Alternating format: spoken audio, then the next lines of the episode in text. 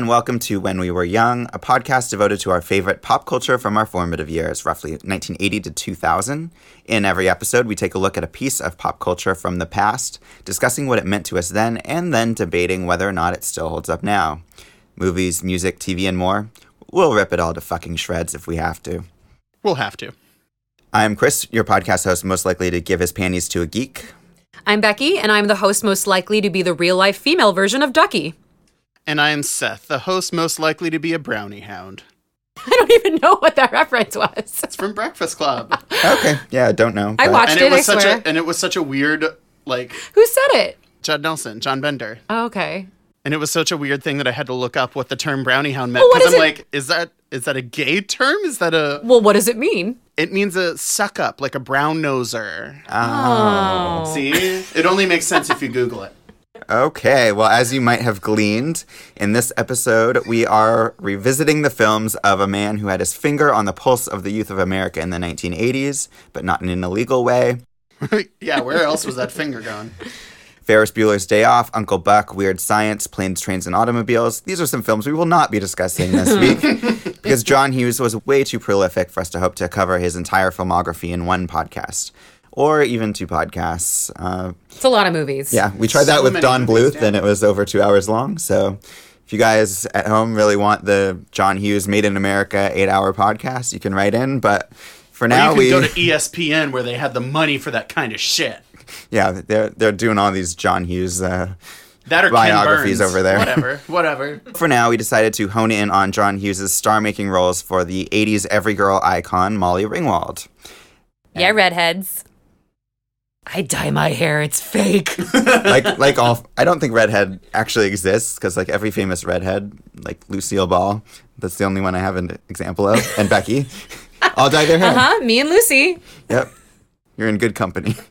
A company of two. Yeah, As we were thinking about upcoming topics, we realized we had done a lot of 90s stuff, but kind of given the 80s short shrift, um, besides some of the Don Bluth movies. So um, we said, what's more 80s than Molly Ringwald? It doesn't get more 80s than that. Not really.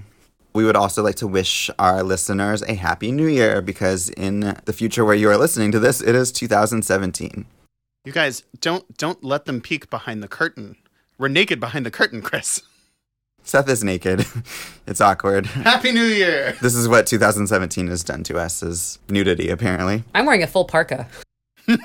Becky has enough clothes for the both of us. Spread the wealth, you guys. What's going on here?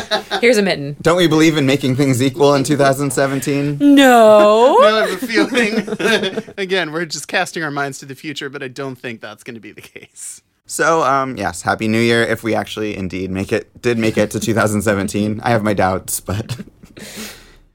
Yes, and so our New Year's resolution is to get more reviews for iTunes. That's That is the one. we will be working hard all year on this. It's not really something we can do, is it? It should be your resolution, audience. That's true. That's true. We want to help people find this podcast amongst all the many other podcasts that cover Don Bluth one week and Scream the next.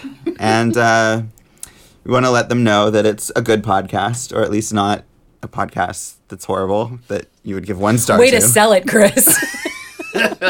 So yeah, five star reviews Uh, for the text. Just say not the worst thing I've heard. we'll take it. Yeah. I think mostly we just want you to compliment us. We, we really just have egos that are fragile, and we need those reviews too. But but seriously, as far as the iTunes rankings go, if you enjoy the show and listen to this thing that we bring to you for free, um, ranking it on iTunes, giving us five stars, and giving us a review with some words in it, will will both help more people get to hear the show, uh, which in turn will help us get to make more episodes of the show to bring to you. Counts as community service. Yes, right now we only have one review, and I wrote it. So And I read it.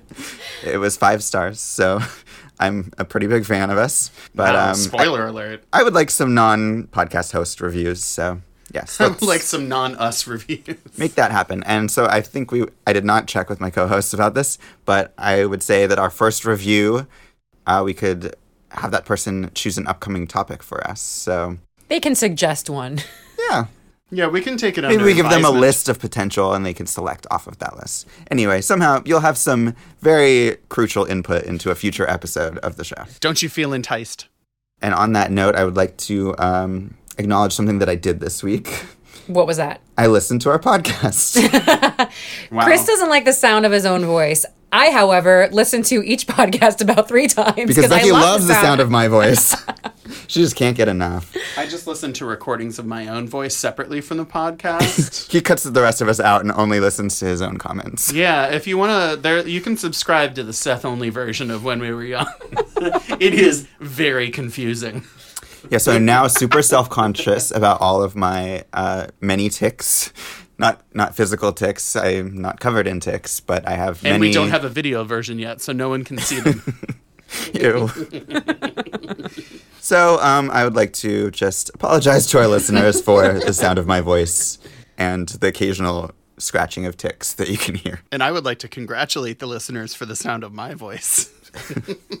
But uh, yeah, I have to say I like our podcast. I listen to it. I binge listen to it. I listen to it all. I'm glad you approve of all the work we've wait, been doing. But hold on, does that then mean that you reviewed our show without having listened to it once? Yeah, my first review was one star, and then I listened to it and I actually bumped it up to five stars because Wow. it, it it held up. You guys, Wow. our own podcast held up. it up. really grew on you. So, in today's podcast, we are blasting back to the past, the high school portion of our past specifically, to revisit three of the most beloved teen movies of all time 16 Candles, The Breakfast Club, and Pretty in Pink, which are about three distinct teenage rites of passage losing one's virginity, detention, and the prom, released in 1984, 85, and 86. In these years, Ronald Reagan was president. We all love Ron, don't we? Set that one up just to make Seth groan. Uh, the PG 13 rating was created thanks to Indiana Jones and the Temple of Doom. The Challenger exploded, Chernobyl happened, and the wreckage of the Titanic was found. so, Big year for Rex. everything was okay in Illinois, though. uh, also, Halley's Comet passed, so I guess we mostly missed that. We were too young to appreciate it. Wow. I, I would say yes. One of the most fun things about doing this podcast is that we get to know each other a little bit better because we don't always sit around just gabbing about our childhoods normally. Um, so, we only talk about present things. yes, we stick specifically to today, only things that happen today. If it happened yesterday, I don't want to hear about it. Nope. Is it happening right now? No? Then I don't give a shit.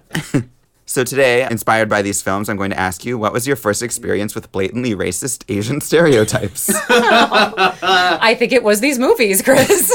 no, I'm kidding. My actual question is in honor of Pretty in Pink. Uh, what was your prom experience like? Well, so I kind of had two prom experiences. For the first, the uh, kind of more official one, a lot of the people who are my closest friends, and of course, I was part of the outcast group. Um, a lot of my group of friends did not actually go to our official prom, but our official prom took place on a boat um, that was docked in the Mississippi River, like in the front, like in the French Quarter in New Orleans. It wasn't even moving? Um, well, it it took a lap. Okay. It literally. so the, the Across the whole Mississippi. Yeah, no, we we went up It to was the Michigan or six-week prom. Wherever. we went up to the source. We really got in touch with the roots of the river.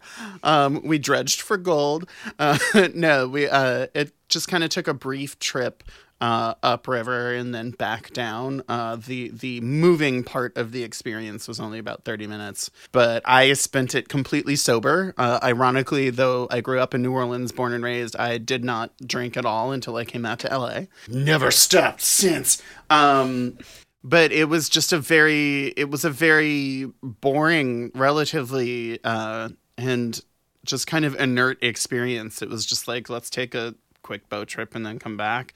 A lot of other people like got super wrecked on it. Um, but then at the end of that, uh, my other group of like the rest of my group of friends showed up and we all went and got sushi. So like it ended up being a fun night. Um, Did you catch the sushi off of the boat yourself? Yeah, no, we did. Uh, we got the dresses that were longer from my friends and used that as a fishnet. Uh, yeah, no. I don't know how they do things in New Orleans because apparently they bake babies into cakes. So They're not real babies, Chris. they are real cakes. plastic. It doesn't make any sense. And then my other prom was uh my one of my best friends, Chelsea, who now lives out in LA. She and I went to a gay prom that was for young high schoolers in New Orleans, and it was one of the first years that they'd ever done it. Um, it too was pretty lame, but the spirit of it was much more welcoming and fun than the other one. Um, so like we didn't stay a super long time. We didn't dance a ton. But and it, that ended up being a pretty fun prom experience. Well, I also went to two proms. Um, I was dating a senior when I was a sophomore, so I went to the his prom with him. I don't really re- remember much except we had a limo because his parents had a limo uh, company. So we just used one of the limos that his On company had. time. Yeah. He was basically born to go to prom. That's what the license It's like that's said. that's your perk for the for life. You, you just keep going to prom. Just stay in high school forever, and Right. you'll make out. I remember that I I we I mean I didn't drink in high school um, at either prom or any other day at all. I didn't drink in high school at all, so that wasn't wasn't a thing um, that at least I experienced at his prom or my prom. And my prom was at you know some really nice country club on Long Island. Um, I don't remember much of it, but I remember we did rent a limo, not from my then ex boyfriend's uh, parents. Um, we got a Cheated on him. we got a limo and we were supposed to go on a cruise around uh, the harbor in Manhattan. But when we got there and we walked off, we went onto the boat and we were like, we hate this. it was like capsizing with like every prom like in New York State, like every like it was just filled with all these teenagers, and we were like, we're gonna be trapped on this boat for like how many hours? And so we left the boat. We were like, "Fuck it." um, I think we- jumped off. I think we already paid for it, but we're like, we don't care. Like, it's not worth it. So we just went back into the into the limo. We went to Sbarro's in Times Square, and That's much better. yeah, and I I remember being like the like, original prom experience. yeah, I remember thinking other girls had changed into like after prom clothes, but I was like, I love my dress, and I spent a lot of money on it. And I'm gonna wear it. All I'm gonna wear it till Everyone I in have to take it. Sbarro has to see this dress. Becky's actually still wearing a prom dress right So now. So I was in Sbarro's wearing this wed- this wedding dress, not my wedding dress. She's like, I love this dress, and I'm going to keep wearing it until my wedding day. She now has a closet full of this one dress. I still I still have my prom dress and I fit into it still. So Hell yeah. and I had lost 30 pounds that year, so I actually looked probably the best I've ever looked. Um, and then the day Except for right now, because you still fit into it, apparently. I still fit into it, but I don't look as good as I did at the prom. But that's the next day after the prom is when I was like, let's just keep eating Sbarro's. It was a gate. It was a real gateway drug. A lot of people, you know, have life changing experiences on their prom, and yours was just Sbarro Why doesn't too the much Surgeon pizza. General ever talk about how proms lead to pizza? well, I'll tell you what we did. So after Sbarro's, we didn't. We had all night to that. We had this limo. So I remember we played the movie game, and we just drove around Long Island and just played the movie game. Uh, some of you may be familiar with that is, but it's just we will acquaint you one of these days. um, something that me and Chris played a lot of in college. And we didn't drink because nobody in my limo was a drinking type. And that's literally what we did. And it was really fun. And I don't really remember much of the country club part, but I remember when I was there, I was just like, why in movies are proms in gyms?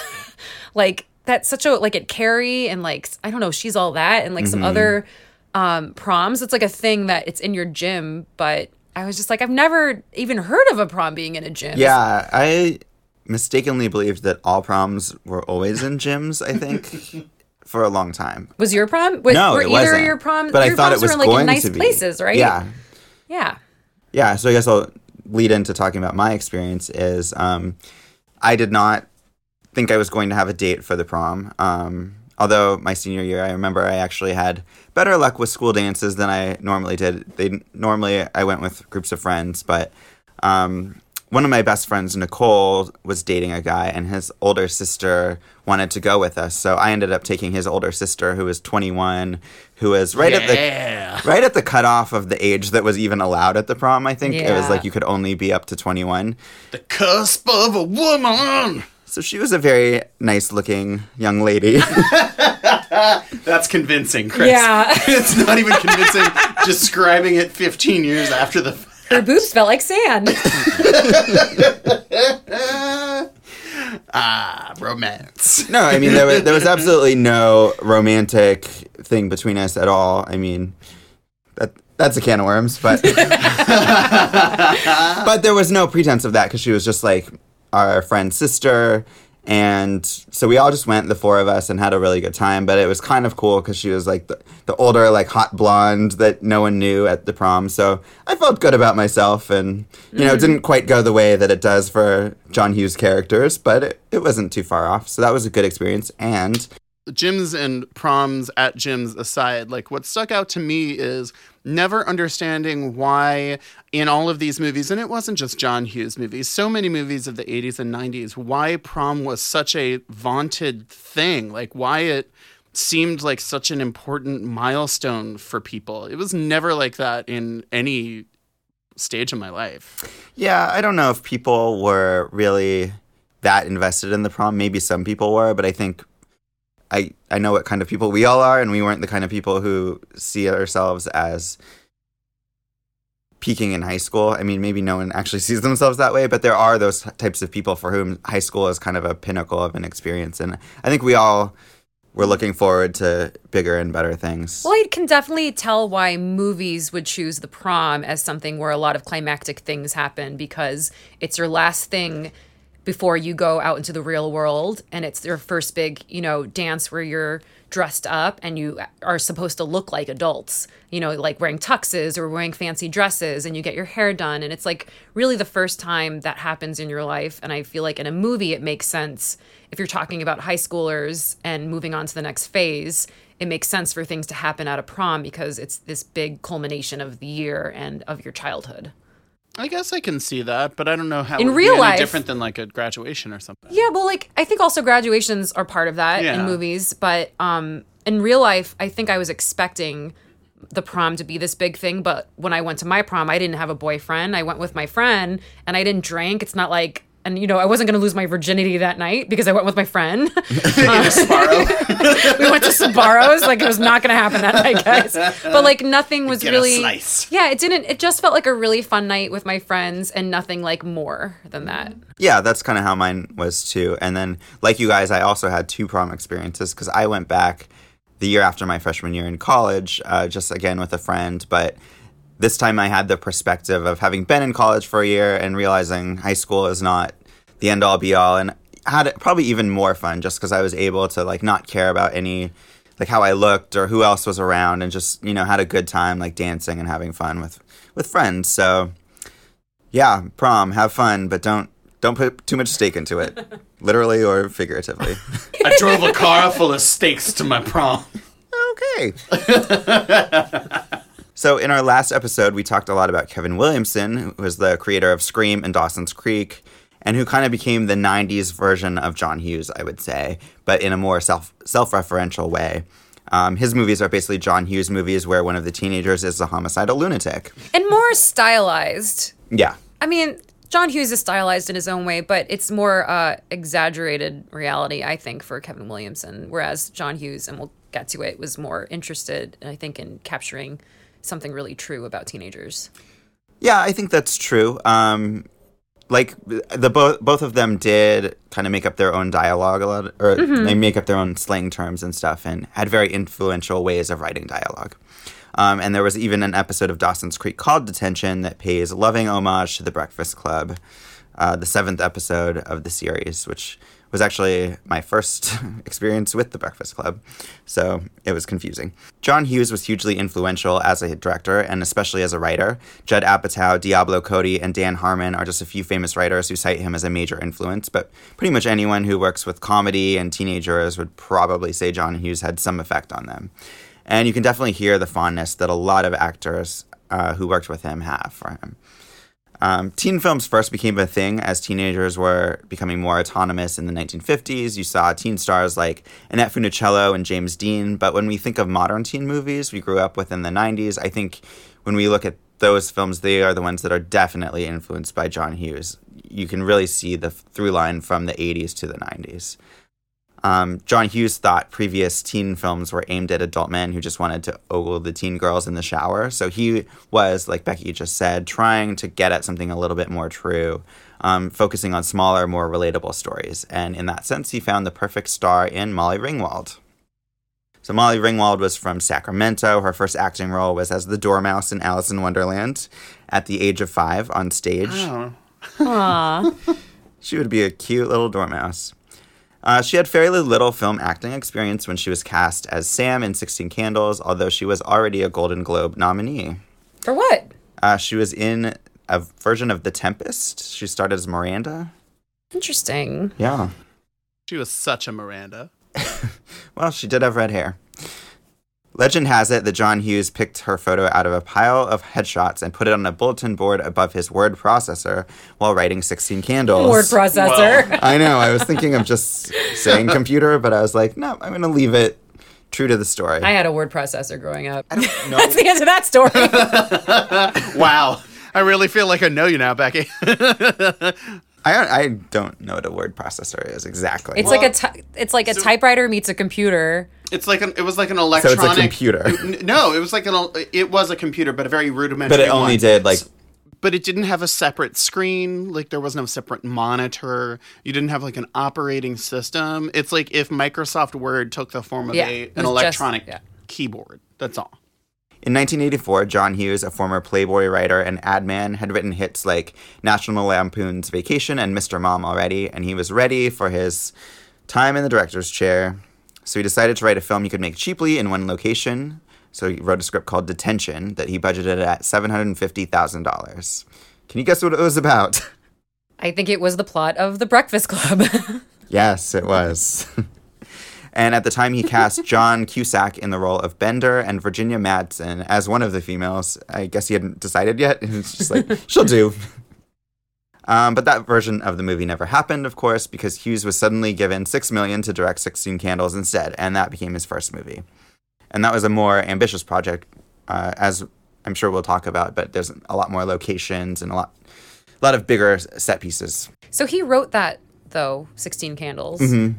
Yeah, he had written both, and that was just kind of out there. Oh, okay. And I think his agent had showed it to someone, but he didn't think that that was going to happen as his directorial debut. So he consciously wrote something that he thought he could make a lot cheaper, and then ended up being like, "Oops, I get, I guess I get to direct the expensive one." Wow, interesting. So we all know that turned out pretty well for Molly Ringwald. uh, when you think of '80s stars, I think, I mean, there's a lot of them, and she was lumped in with the Brat Pack that also included Emilio Estevez, Rob Lowe, Demi Moore, um, and pretty much everyone in the Breakfast Club. But um, I think she's kind of the one that really stands out as being like super 80s, and in a way, like only the 80s. Like she really embodies these this kind of midpoint of the 80s and she's not someone that we associate with a lot of other roles. Unlike you know demi moore uh, rob lowe like we know what happened to them. Molly not, not necessarily quite so much. Yeah, she like she had like a one, two, three punch with these three movies that came out one after the other. And then I know that she kept getting work, but it's like she just disappeared in a way because none of the other roles and none of the other movies like were hits or really, you know, hit pop culture or had any lasting power. So it's almost like she lives in this little cocoon of 1984 to 86, and that's it. yeah exactly. I mean she's named as the number one teen star on vh1's list of greatest teen stars. Uh, breakfast club is named the best teen movie ever by entertainment weekly. And yet yeah it's this very brief period. It's really just these three roles. She definitely had many more credits and a couple more were teen movies at least sort of but it's really these are the three movies. And they just cemented her the it's pretty great that she could be like the number one teen star off of just three movies in three years Well, but it's also interesting in that she hasn't really had a late career resurgence. There hasn't been any like indie director who's been like, I've written this script just for you, Molly Ringwald. Like, come do this movie with me. Like, Rob Lowe got Parks and Recreation, and like really mm-hmm. has his career has bloomed again because of that. and demi moore um, got ashton kutcher so And Demi Moore got And then lost Ashton him. Kutcher. Well, you know what? Isn't she like 40 something now?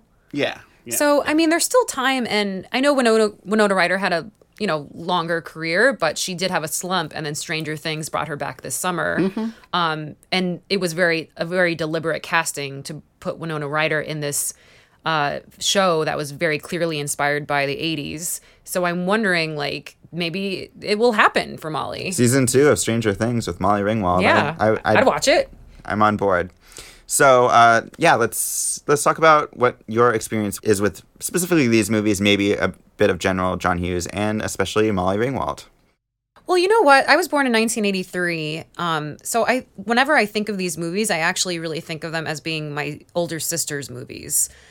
It was a little bit um you know i was like a baby or a toddler when these movies came out and they do have staying power but i think because i wasn't old enough to appreciate them when they first came out that i kind of missed the boat um before this podcast i had seen only the breakfast club and i think only like twice before um, I hung out with a bunch of people in high school that were obsessed with John Hughes and obsessed with the Breakfast Club specifically, and I just never like got it. Um, I think I watched it with them, but I never like really got why they liked it so much. Um, I'll get into that later, but I, I I see it now. How much older is your sister? My sister's four years older than me. Okay. Um, and as far as John Hughes, I can't remember when Ferris Bueller came out, but that was my movie.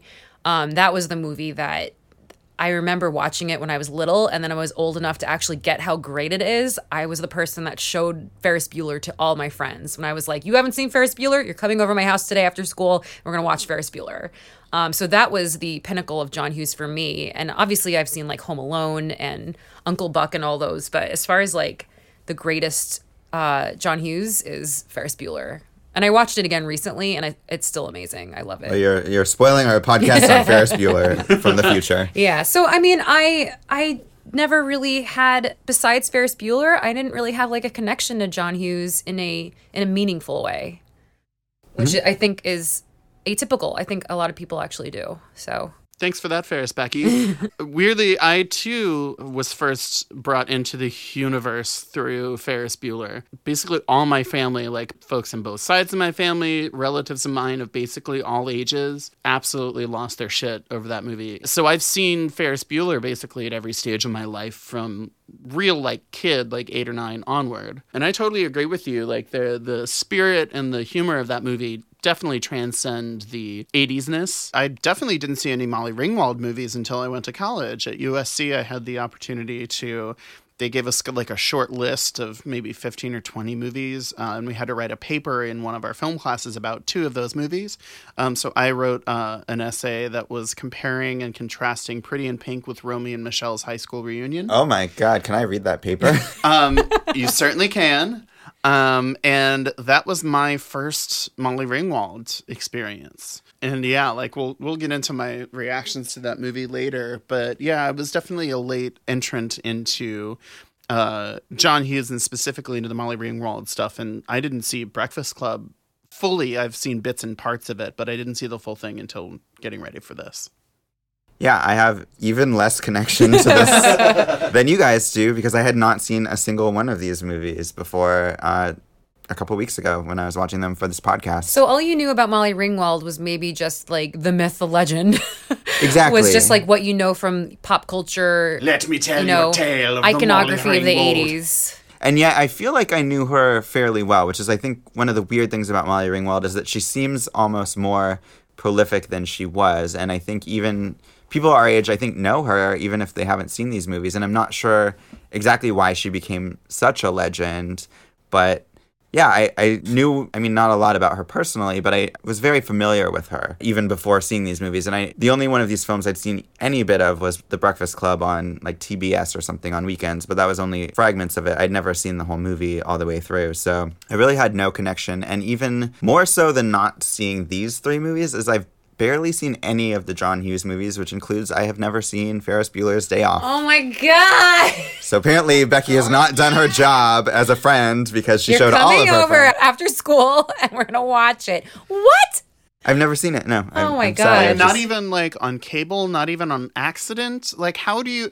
I don't understand how that movie is avoidable. How have I known you 15 years and we've never watched that movie? I don't know, but we've only known each other for about six months because I'm a young person. Right, we're very young. I'm We're sticking only to eight that. years old. We've now given out our birth years. we're, we're also very young, and we want you to know that. Um, yeah, no, I just like uh, like what have you seen of John Hughes? Home Alone. I've seen Home Alone. He wrote that. Obviously, Right. didn't direct it. I've seen Uncle Buck. That You've seen might- planes, trains, and automobiles. No. I I saw a couple of his later films, like the '90s ones that we'll get into, that are not Okay. particularly good or memorable. Well, I'm glad we did this podcast because that's three more that you've seen. I always knew of John Hughes from I knew that he did The Breakfast Club and those kinds of movies. I did not know that he was even involved. I don't think I even knew that he did Ferris Bueller, to be honest. Wow. Uh, and researching what he did in the 90s, I had no idea he had done those movies that, well, I guess we'll get into at the end. But yeah, so I, I had just seen some of Ferris Bueller on TV, like The Breakfast Club, but I have not really seen hardly any of these movies all the way through. I think I saw Weird Science, actually, randomly. All right, so let's get into uh, the first of these movies, which is 16 Candles. It's a brand new year. I'm 16. Everything should be platinum. I should be happy, right? Right? Yeah. Well, I can't get happy. It is physically impossible for me to get happy. Would you feel better if you knew one of my secrets, or? Don't gross me out.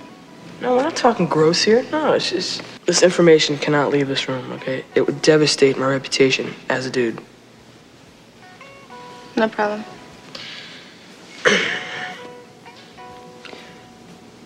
I've never bagged a babe. I'm not a stud. was released on May 4th, 1984. It cost 6.5 million to make and earned 23.7 million at the box office. Uh, other 1984 films are Revenge of the Nerds, Footloose, Nightmare on Elm Street, and Karate Kid. So that's kind of where teenagers were All right. in the movies. So, uh, Becky, could you sum up the plot of 16 Candles for us? The F word is said a lot. That's not a plot, but okay. Frankincense? Which F Um, word? Which F word? the the plot of 16 Candles is that um, a teenage girl, Molly Ringwald, turns 16 and her family forgets her birthday. Yeah. And so it's mostly takes place over the course of a day where she writes one of those uh, little notes to her friend detailing, you know, things that she thinks about her crush. Her crush gets that note. Um, and it's kind of about him finding uh, who this girl is that uh, wrote these things about him. The crush finds this note written by this kind of mystery girl. He kind of knows who she is, but doesn't really know who she is. She has to deal with, you know, crushes and school and nerds and her family um, and her sister getting married. And at the same time, there's this nerd Anthony Michael Hall plays. I mean, we could get, we could go really specific in the plot, but it's pretty much just a, a day, a day and a half in the life of a bunch of different uh, high schoolers in different like social classes and kind of how they all uh, get together. Yeah, totally. And the movie was reviewed pretty well. On Metacritic, it has a 61, so that's basically at the very bottom end of being the best uh, best category of rating, which is the green ratings. Ooh. Um, which is go see it. Um, yeah, and Ebert gave it three stars, so he was a fan. Ebert's an important critic, I think, for John Hughes movies because he's from the same area that John Hughes is. So, uh, Chicago. yep, The Chicagoland region. Yes. So yeah, this movie Becky did a good job of summing up the plot, even though the movie is very, I would say, plotless in a lot of ways. Yes. It It's kicks meandering. off it kicks off with the idea of the birthday, and I would say that is more or less forgotten throughout most of the movie. I mean, they Yeah. come back to it, but it's not that the movie really revolves around that. In fact, the same movie could basically happen if that didn't happen. It's just kind of a jumping off point. It's a it shows the audience that this girl is, you know, not even respected really by her own family. And that's kind of her internal turmoil is that she lacks a lot of confidence. Yeah, and I think that's a plot that you end up seeing on a lot of sitcoms. It feels like a very sitcom tropey plot because it does have about enough juice to sustain a half an hour. And isn't I think as John Hughes discovered when writing this movie, it doesn't really carry an entire movie on that plot alone. So Well, and also I think a hallmark, and for me, actually, a thing that I tend to enjoy more in John Hughes movies than not is it's not that it's plotlessness, but that the plot always takes a back seat to the characters and what they're going through and what they're trying to understand. absolutely, yeah. So I don't know, maybe we should just get to the uh, Asian elephant in the room. Yeah, no, seriously. Well, you know what? Before we say that, I want to say good things. And I and I enjoyed watching this movie. I think it's definitely flawed. Um, and this is a movie I hadn't seen before. Um, I I think that John Hughes really gives legitimacy and respect to the problems of teenagers, and that's why his movies are memorable and last you know last outside of the '80s. That you can watch this and still be like, yeah, I feel that way, or I go through that. And he's really great at building a world of teenagers that is both realistic and stylized. It's just a little bit more exaggerated than reality, but the things that they're feeling are true and and he, he- doesn't inherently patronize what they're No. feeling. Like I feel I I, do, I so totally agree with that. Like other writers and directors have taken that to different places and maybe or more nuanced places since then uh, in other characters, but. But I really think that like John Hughes was a definitive break from the kinds of movies about teenagers that even when they like would address their emotional inner lives, they would like kind of it would be a laugh point, you know, or it would not be the centerpiece of how the movie progresses. Yeah, you're seeing, and then this goes for all of his movies, and these three we're going to talk about. That I feel this way that he's looking at it from their perspective, and from a teenager's perspective. When your crush finds out you like them, like that really is like horrifying, and those are real feelings that you're feeling. And there's nobody in these movies that's just eye rolling and saying, "Ugh, aren't teenagers the worst?" Like he really does uh, care about how they feel. Yeah, absolutely. I think these films do have appropriate stakes. I mean, they are technically low stakes, but because when you're a teenager, those kinds of things are your entire world and they feel like the biggest thing in the world. I think that the films do really capture that. Um, John Hughes was a conservative Republican who Really? Yes, who did not socialize a lot um, in Hollywood, even though he became very famous. Uh, I did a lot of research on him. Even though he That was working sense to me. constantly throughout the 80s and 90s, he stayed in Illinois for most of that time. He moved to LA for a while and then moved back because he just didn't like liberal Hollywood. He didn't like socializing with a lot of people. And he was known for being very youthful, I guess, in his perspective. And that really shows through his writing. He was very sensitive and he had a hard time taking criticism. Like he eventually kind of fell out with Molly Ringwald and Anthony Michael Hall because they didn't they were became so famous that they couldn't be in all of his movies and he took that rejection personally. Mm. So in a lot of ways I feel like he was a t- an adult teenager mm. and that these emotions were not just something he was channeling from his past but in many ways were things that he was still feeling.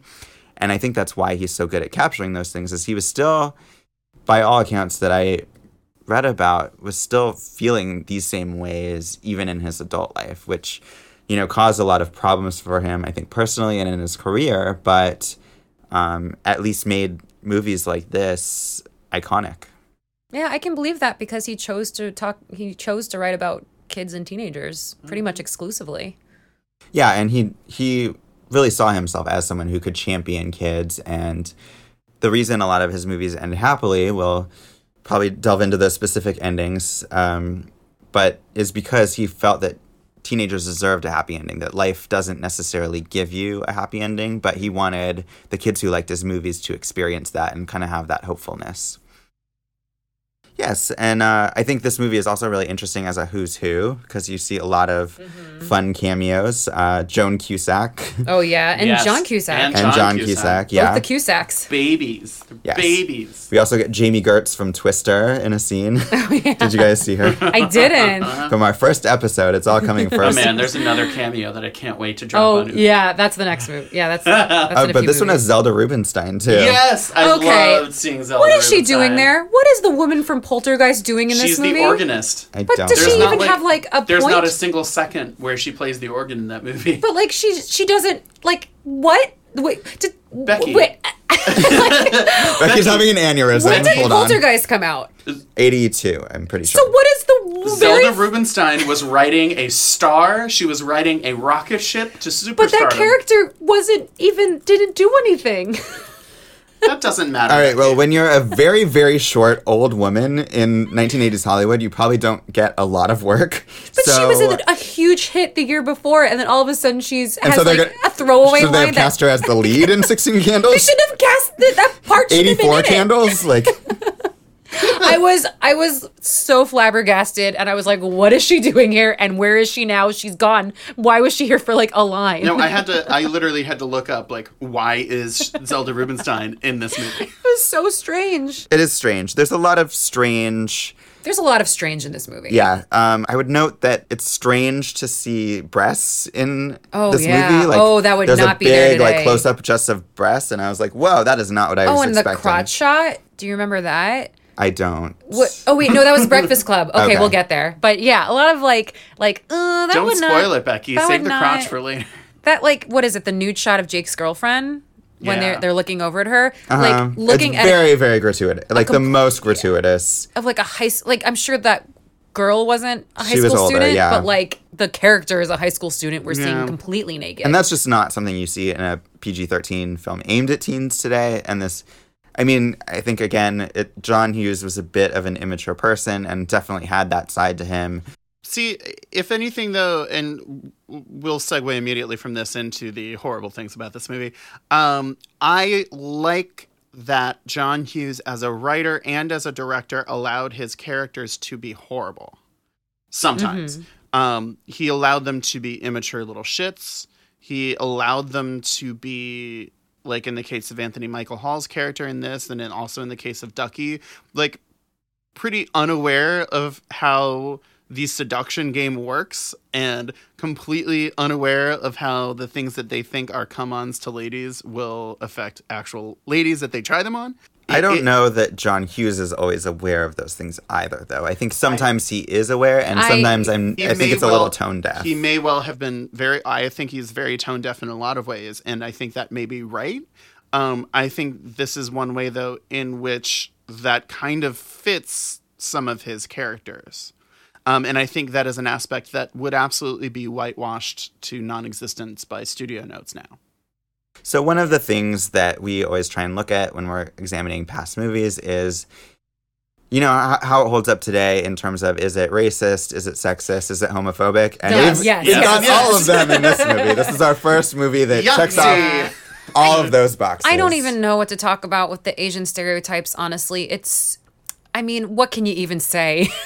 Um, no, let's let's go point by point because it's it's pretty incredible. So Long Duck Dong is a foreign exchange student.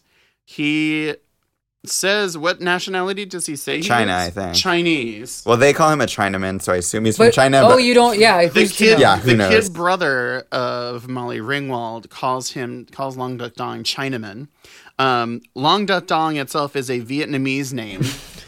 they introduce him and accompany his presence in different scenes with uh, gong sound Yeah. effects and Japanese style music. All of that stuff being Yeah. Japanese, and yeah, so it's there.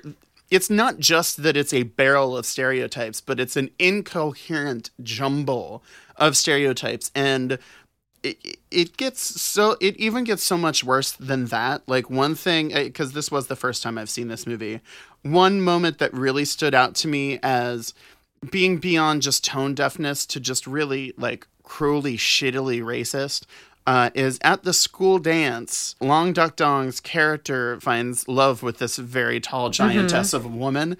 And in the moment where they're slow dancing together, you can barely see it. And I don't know if y'all noticed, but there is a bit of noodle on his face. No, I didn't see that. there is very clearly a bit of n- like ramen noodle on Long Duck Dong's face.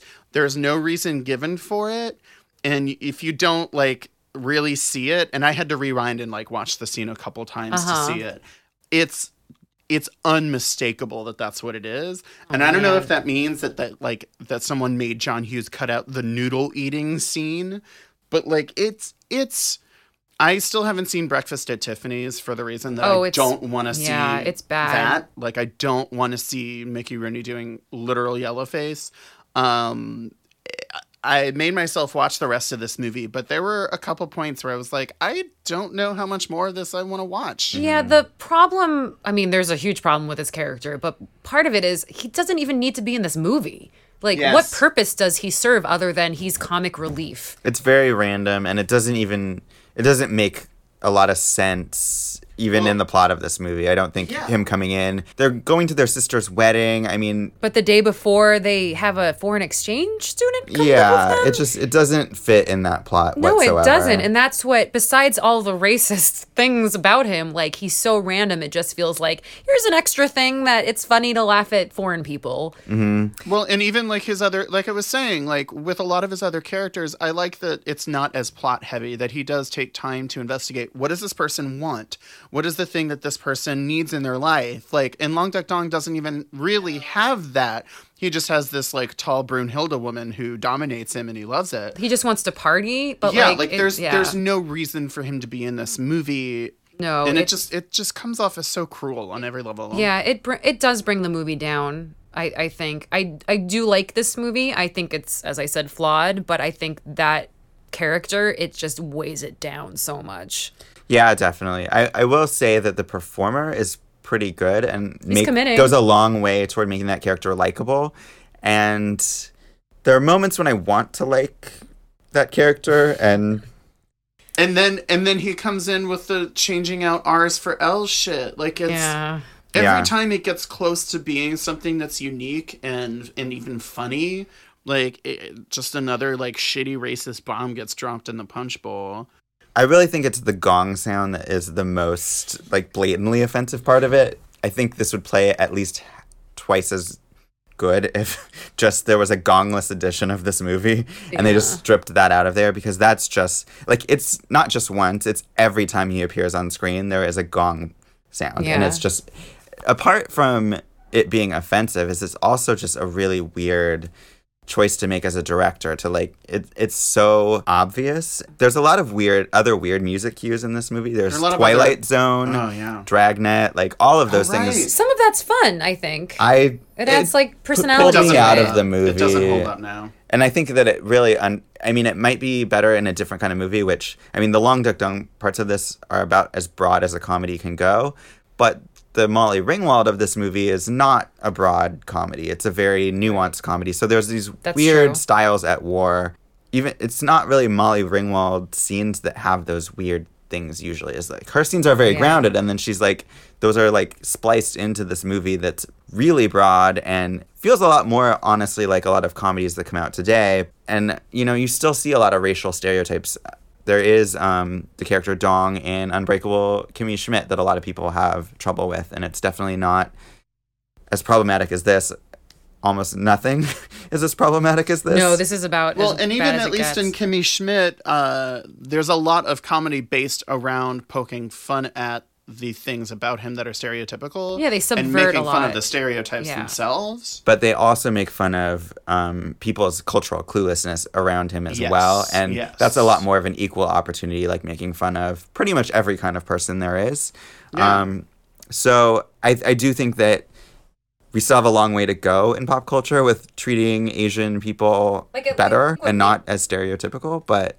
yeah this it, it was shocking honestly to see something from not that long ago about 30 years ago being this blatantly racist i was just i was honestly shocked when i watched this movie Like it, it was re- legitimately shocking. Like it's hard to surprise me. I think one thing that does make me feel better is that John Hughes did not invent this. Like there have been racist Asian stereotypes in movies for a while. Like that does make me feel better It- there's racism everywhere I just I mean it's not like he comes from a long, I know what you long mean. line. I, I of think a lot of like Hollywood and a lot of there there's you know it was a it was a thing that was in movies it wasn't just this movie and I think that goes the same for I mean a faggot like that's Yep. that's a Yeah. lot in Oh, that's a lot in it's at least once if not more in his movies but it also was in other movies I remember I watched Bill and Ted's Excellent Adventure recently um, which is great.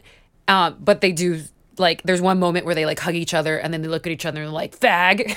Um and it was just like whoa whoa whoa whoa whoa. Like the rest of this movie like totally holds up and like could have been released today except for that moment. And there was a lot of that in all three of these movies. Yeah definitely. And also the word retarded which is yeah. not I think is more recently considered offensive, but yeah, a lot of those those are things that I definitely heard people say when I was a teenager in school Yeah. and stuff. So it is authentic to teen dialogue, but it's also not something that you would necessarily put in a movie because it's not commented on. It's not necessarily treated as something that's not a good thing to say. It's kind of just part of their everyday conversation. I mean, when I when I look at the movies that we talk about on this podcast, and I think like one day would I show my kids this movie? Would they be able to relate to it?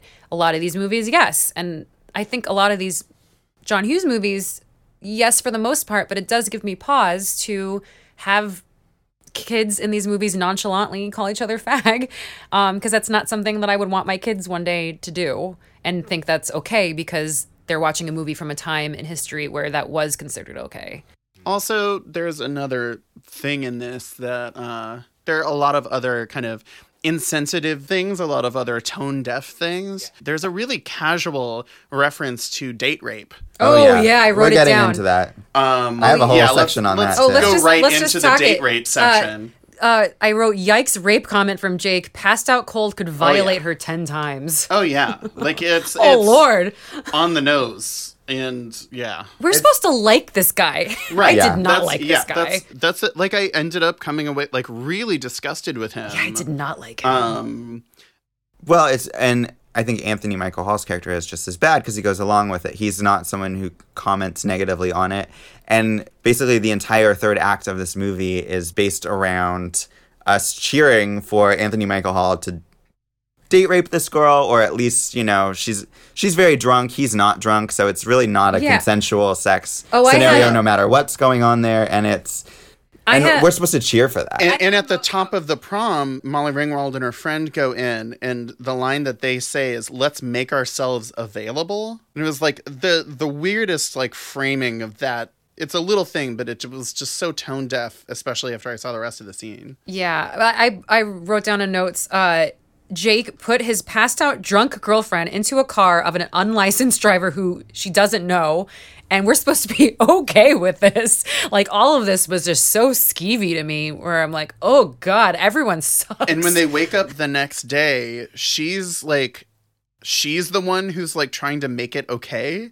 Who's like, I guess we had a good time, right? And Yeah, they- neither of them can remember Neith- if they even had sex, but I think they suggest that they did. Yeah, they and that suggest she that they had it. sex. And like he asked her like if she liked it. Yeah, and she it said, was- "Well, I like, guess I must imagine have." waking. You are this girl. You think your boyfriend is whatever. You're, you know, a nice guy, and instead you wake up. He put you in a car with someone that you don't know, and apparently you had sex with them. And the next day you're like, well, I guess that happened. Like, Oh yeah, it's it's really disappointing and also I I think it speaks to the big weakness of this movie in terms of the writing and I think this happens a little too often with John Hughes is that you can tell that he identifies with this Anthony Michael Hall character. That's really the surrogate for him in these movies or in the third movie it's Ducky, you know, but there's always kind of a the nerdy guy who wants to get the hot girl. underdog kind of guy. Yeah, and I mean that's a trope in a lot of teen movies, um, past and, and future. But these ones have a kind of a seedy side to them where it actually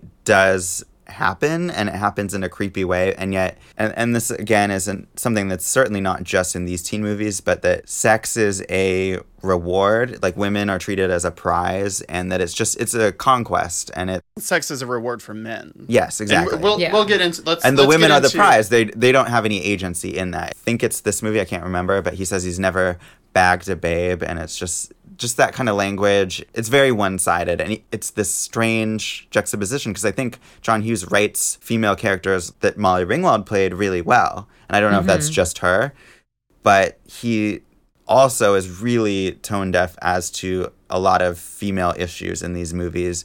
Not so much with her characters, but every other female character in this movie, like the older sister, also has her period and s- takes Valium. She takes like muscle relaxers and she's ask she's acting like she's on LSD. Yeah, and like it was so strange. and she's just making a total ass of herself and it, that feels a little bit misogynistic to me as well she's a lot like the drunk girl in the car and they Yeah. they are just women acting ridiculous but also in a kind of weirdly sexual way i can't remember exactly what the sister does but i feel like she does She's some just really strange walking down the aisle and inappropriate and it's it is coming from like a misogynistic place because it's like oh this woman got her period she's crazy this is what happens when you bleed Well, but it's also like that character is so it's not even undercooked. She's like uncooked. Yeah. It's like a raw that Right. was like a first draft of a character. Like she has no agency. You'd have no idea. You, it's clear that she doesn't love the person she's marrying. It's not clear why sh- they're actually getting married. Like, Mm-hmm.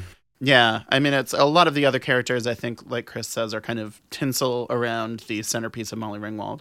yeah i think hughes definitely identifies with the f- female surrogate character like molly ringwald for him as well but in response he makes every other female just a horrible monster basically to Maybe- Hysterical. it. Maybe the it word makes- that's like hysteria. Maybe Yeah. it makes her seem more like an outsider because she's not this crazy hysterical woman and she is very real that maybe I don't. I'm trying to think of like why write Yeah, it so no, I broad, can see that. but I can why see that. Like, heightening the Ringwald- contradictions. Yeah, like Molly Ringwald is very grounded and real, and we care about her, and she's kind of normal. But everyone else is crazy and broad. So I wonder if that was deliberate. Yeah, I just it's disappointing that Molly Ringwald disappears basically from the entire second half of this movie. She's not she doesn't really have a lot to do and it, it just feels like Hughes got carried away with the character that he identified with more and this idea of oh, I want to see the geek get the girl and that takes over the third act of this movie and I think it's too bad because I think the better movie is the one about Molly Ringwald Right. and that's a lot more grounded and yeah, it's a it's just gross. Can we? Okay, I have a legitimate question. What is the moral of this movie? I did not know when it ended. Like what? Date rape is okay. like was the moral that that As is racism? popular guy could like a normal girl that isn't like you know popular and and gorgeous? Like is that it? We should move on to the next movie because this is a question that I'm not gonna stop asking. Like, What the moral of these yeah, movies no, are? let's. yeah. let- it's like what is what are we supposed to take from it? yeah, I mean, overall, I would say this is just a movie with great moments interspersed with moments I hate that are cringeworthy. so it's Yeah. it's really a difficult watch. I mean, there's at one point Anthony Michael Hall turns to the camera and says, "This is getting good," and it's. I think that's clear evidence that like John Hughes has taken over the movie and is just speaking through this character and has kind of lost the point of what he was trying to do. So I think the moral is that he forgot and he just wanted a hot scene in a car. It was a wish fulfillment. Well, let's move on to the Breakfast Club. Yes. So, plot of the Breakfast Club is I would say the plot of the Breakfast Club is five kids get detention and it's hijinks and that's it. It- No, I would basically say, it- but they're from different social classes Yeah, in high school. And so it's five people from different backgrounds being forced to spend time together and get to know each other. yeah. Look, I'm not going to discuss my private life with total strangers. It's kind of a double edged sword, isn't it? But what? Well, if you say you haven't, you're a prude. If you say you have, you're a slut. It's a trap. You want to, but you can't. Then when you do, you wish you didn't, right? Wrong. Or are you a tease? Sex is your weapon. You said it yourself. You use it to get respect. No, I never said that. She twisted my words around. Why don't you just answer the question? Be honest. No big deal. Yeah, answer it. Just Answer the question, Claire. Talk to us. Come on, Answer the question. Don't be a Come on, it's jerk. easy. It's only one question. No! I never did it! So The Breakfast Club was released in February 1985. It was budgeted at just 1 million and made 51 million uh, worldwide. So it I'm sure did it's made more than that by now because Um, it's now a cult hit. exactly. Yeah, yes. I wonder how much it's made like with video and everything. Uh, other 1985 teen films were Back to the Future, St. Elmo's Fire, and Teen Wolf. And Oh, wow. Ebert gave this movie three stars as well. Although Variety was very harsh, saying that the movie was so bad it would make your brain rot. Who's laughing now, Variety? I think Variety is still doing okay too.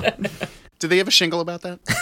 is there a shingle on the sky of the Prexy? So yeah, I mean, this is not just an iconic movie, but maybe like the iconic teen Yes. movie. Like this is just it. when you know? think of movies and you think of the 80s, The Breakfast Club is probably the one you think of most, if not like Back to the Future. Like, it's probably The Breakfast Club. Don't you? yeah, I mean that song alone. Yeah. Oh, like, yeah. it I already makes- know what song that is. I mean, Like, yeah. It makes me nostalgic, and I had never seen this movie, but I was just like, Me oh, too. this song. no, that's so funny. That's so funny. I literally had like that, like whatever that unnameable emotion of nostalgia is. Like I had that feeling even just hearing the song Mm-hmm. and like seeing it over Mm-hmm. the credits and not having seen this whole movie the whole way through. Yeah, I don't even know where I first heard that song, and yet it definitely felt iconic to me. Yeah. Um, and I love how the movie starts uh, with that David Bowie quote. Also, is it makes it feel very epic. It was a little much with the glass shattering, I gotta say. It I mean, it announced it. It's like this is the movie, guys. This is the movie.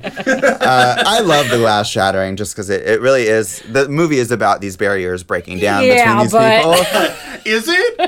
is that a metaphor? I figured it out, you guys. I've cracked the code. And a slight fun fact is that Ally Sheedy is the one who suggested that quote to John Hughes. So Oh. you can thank her for that. I will. Shitty facts. I don't think she suggested the glass breaking, though. in this movie, also, I guess we didn't mention that Molly Ringwald actually was 16 in 16 Candles, unlike a lot of the co stars um, in this movie. J- Judd Nelson was 25, Emilio Estevez was 22, Ally Sheedy was 22. So Anthony Michael Hall was the only one who was around her age. He was 16. But the other people are this age, and I think. Maybe that's why Molly Ringwald is so relatable in a lot of ways, as we believe her as a teenager. I. Definitely. I think she's such a great find, honestly. Yeah. In 16 Candles, she plays an unpopular, nerdy, not a horribly unliked person at her high school, but somebody who people look down upon. In The Breakfast Club, she pretty much looks exactly the same, and now she's a popular girl or a person that is in the popular crowd and gets invited to the parties and wears makeup and, you know, Like maybe the most popular. Yeah, no, Yeah. like superlatively and, slow. and so. I and I think that is honestly like amazing that she could look exactly the same but play awkward in one movie and then the next movie be a popular girl without having to you know change really in any way because you you could totally see that girl in your high school and it could go either way honestly Yeah, I think more of us were people who were like that character in 16 Candles who were just like kind of awkward and not very popular and you probably felt less popular than you even were, but you weren't the kind of people who were being beat up every day.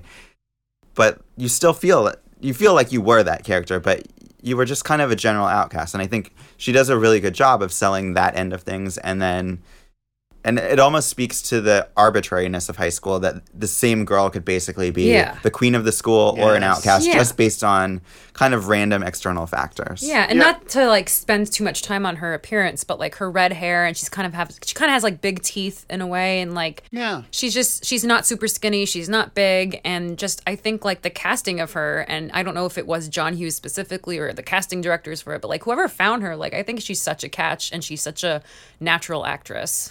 Yeah, well, so a fun fact about this movie is that she, John Hughes originally wanted her for the Ally Sheedy character, and it was Molly Ringwald who wanted to play Claire, although she also changed the character's name. I can't remember what it was before, but she didn't like that name, so she changed the name to Claire, and also had input on her clothing as well. So I think Molly Ringwald maybe was a bit of a diva, but also probably had good instincts with Yeah. these things, because the character, I think the character is great in this movie. And I just want to briefly amplify like Becky's point. Like I think she is a tremendous actress. Yeah. From a super young age. Like the acting that she does just in stares, both in like when she's staring at people and when she's intentionally I thought you meant on stairs, and I was yeah. very confused. Her confused. stair work is incredible. Yep, she, walks up a them, she walks down them. She's good. the work that she does uh, as an actor, both when she's like staring at people, like when she's uh, talking to Bender and stuff, and they have that kind of flirtation with each other, but also when she's like intentionally looking away from people and like the like literally, and even just in her eyes, like the acting that she's doing is really ad- like advanced level and conveys exactly her like inner emotional state with no words at all and I think that's a thing. I think that is a, a talent and a gift that she brought to John Hughes's movies that goes way over and above what John Hughes brought to John Hughes movies. Yeah, I almost shudder to think what would have happened if he had cast her as Ally Sheedy and who he would have cast in this character otherwise, because we saw in 16 Candles that his vision of popular girls mm-hmm. was not so sympathetic. And if you didn't really identify with each and every single one of these five, if there was even one of these characters who just kind of came off like a stereotypical bitch, I don't think this movie would work. I think it only works if you really can love each of these five people. And Yes. Yeah. Totally agree. I don't know that very many other actresses could have done that, but because we already had this relationship with Molly Ringwald from the last movie and already could see her in a vulnerable way, I think that helped a lot in this popular girl princess character. So I I really like this movie and I remember as I said I watched it when I was in high school, didn't really get anything out of it. I watched it as an adult and I kind of was blown away that it was like a play and it was really well Exactly written. how I thought. Yeah. And and even though there are like moments that I think don't work today or maybe didn't work then, um, I think in general this holds up tremendously and is just really entertaining. And I really do like every single person. And maybe in the beginning I don't like them, but by the end of the movie I do. Yeah, I definitely agree. I think the restraint that John Hughes felt of trying to make a movie that was cheap and set in one location really made him step up his game in terms of writing and there isn't a lot going on in this movie plot wise. It's mostly just kids hanging out and there's a bit of like running around the school but mostly i mean the best scenes i think are just the people sitting around talking and sharing Oh, their far. feelings sitting completely still basically There's so many good monologues in this There's movie. so many good monologues. Also, it's like John Hughes does a thing in the writing of this that I don't really see in his other movies, which is that he turns the shittiness of his characters into a weapon against them um, to force them to actually open themselves up to themselves. Uh, Emilio Estevez plays like the jock, uh, quarterback kind of that kind of um, high schooler, and he's forced to reckon in this movie with literally like specifically that he's bullied Anthony Michael Hall's character who's the geek but also forced to reckon with the fact that he's become like this father that he's always hated. Like that is a deep thing that does not get addressed really almost anywhere much less in like teen movies um it, it really it was very impressive to me like to kind of watch the whole thing the whole way through. Um i totally agree with you that it's a lot like a play but like in the way that saying it's like a play is usually a bad thing with movies. Like it really works to its benefit for me mm-hmm. Yeah, I love even just the intro of all the kids arriving with their parents mm-hmm. in the car or Bender, you know, walking by himself. And all of that says so much about each one of those characters. It's a brilliant opening. And a more conventional opening, maybe if the movie had a higher budget, would have been to just see them with their friends. And I'm, this movie makes me really curious to see like who these friends are that they're talking about because I, I really want to see that. And yet I think it was really smart to not show that and just show them all in isolation. And we really don't see them in the context that they, s- they have previously seen each other. I like that we don't see them. I do Too, I think yeah. it's good that you want to see them, but I think it's good that we don't. should we kind of break down the other characters Yeah, there's Ally Sheedy plays like the weird girl. Um, you know, she wears black and she doesn't talk or she squeaks. And I had a lot of she friends. She has a hood and disappears I had a lot the of friends in high school who definitely probably related to her most because they thought they were weird. They, I mean, obviously the only other girl is Molly, and they uh, did not see themselves as popular or pretending to be popular. Like they wanted to be the weird chick. Um, and so that's Ally Sheedy. Um, Emilio Estevez is the jock. Um, and these are all just like what they come in with. And by the end of the movie, there's so much more than that. yeah Um, anthony michael hall is the geek um, and he's kind of freaking out because he's gotten a an F in shop class, which is his only bad grade ever, and he's it becomes like an existential crisis for him. Judd Nelson is Bender, the who's called the criminal in the movie, but he's basically the burnout, the mm-hmm. troublemaker, the one who you would most likely find in detention probably every week. I do want to talk about the fact that Judd Nelson looks like a 47 year old man in this movie. He is too old. I yeah. think Judd Nelson came out of the womb middle aged. Uh, like but there were there were moments in this movie where there was a close up, and I was like, does he have like wrinkles? like he was only 25, but think he had I mean that's foundation still on. he was almost he was like 8 years older than he Molly was eight years Ringwald. older than Molly Ringwald. Yeah. But like, I was just like, why is there a 45 year old man with them in detention? No, it's it's interesting. I feel like I mean, obviously, a lot more younger people get cast in young people roles now, but I definitely think that was one that like that actually strained credulity for me too. Um, I loved his performance in it. no, he was and- great. It was just yeah. the way that he looks. I was He- like, are you kidding me? No, no, I was, I was really like, are you, You guys, it could have been Nicolas Cage. He read for the movie. As Oh did uh, Sean Penn and Rob Lowe. I just want this Nicolas film- Cage in every role. I want Nicolas Cage of in the this, Molly of this Ringwald. movie, of this movie, all five, and the principal and the janitor. and um, John Cu- John Cusack was originally cast as Bender, so that might have been better because he actually was very young at the time too. We Brett saw him. Cage. I In, bet he would have been done great. Yeah. he's a great actor. yeah, so in this movie, there was originally a peephole scene where the boys looked in at a sexy gym teacher, and they had even cast the gym teacher, and of course, we saw her breasts, and it was Ally Sheedy and Molly Ringwald who basically brought it up to John Hughes. There was like they were. They just said that was sexist and kind of gross, and that he should, uh, Yeah. yeah, slow applauding. clap for Molly. And yet, I am not yet, farting rhythmically. I'm clapping. and yet, there's a shot where Judd Nelson is under the table and gets a shot of Molly Ringwald's panties, Oh yeah, that's what you were talking about. and about. I was like, "Uh, that was strange."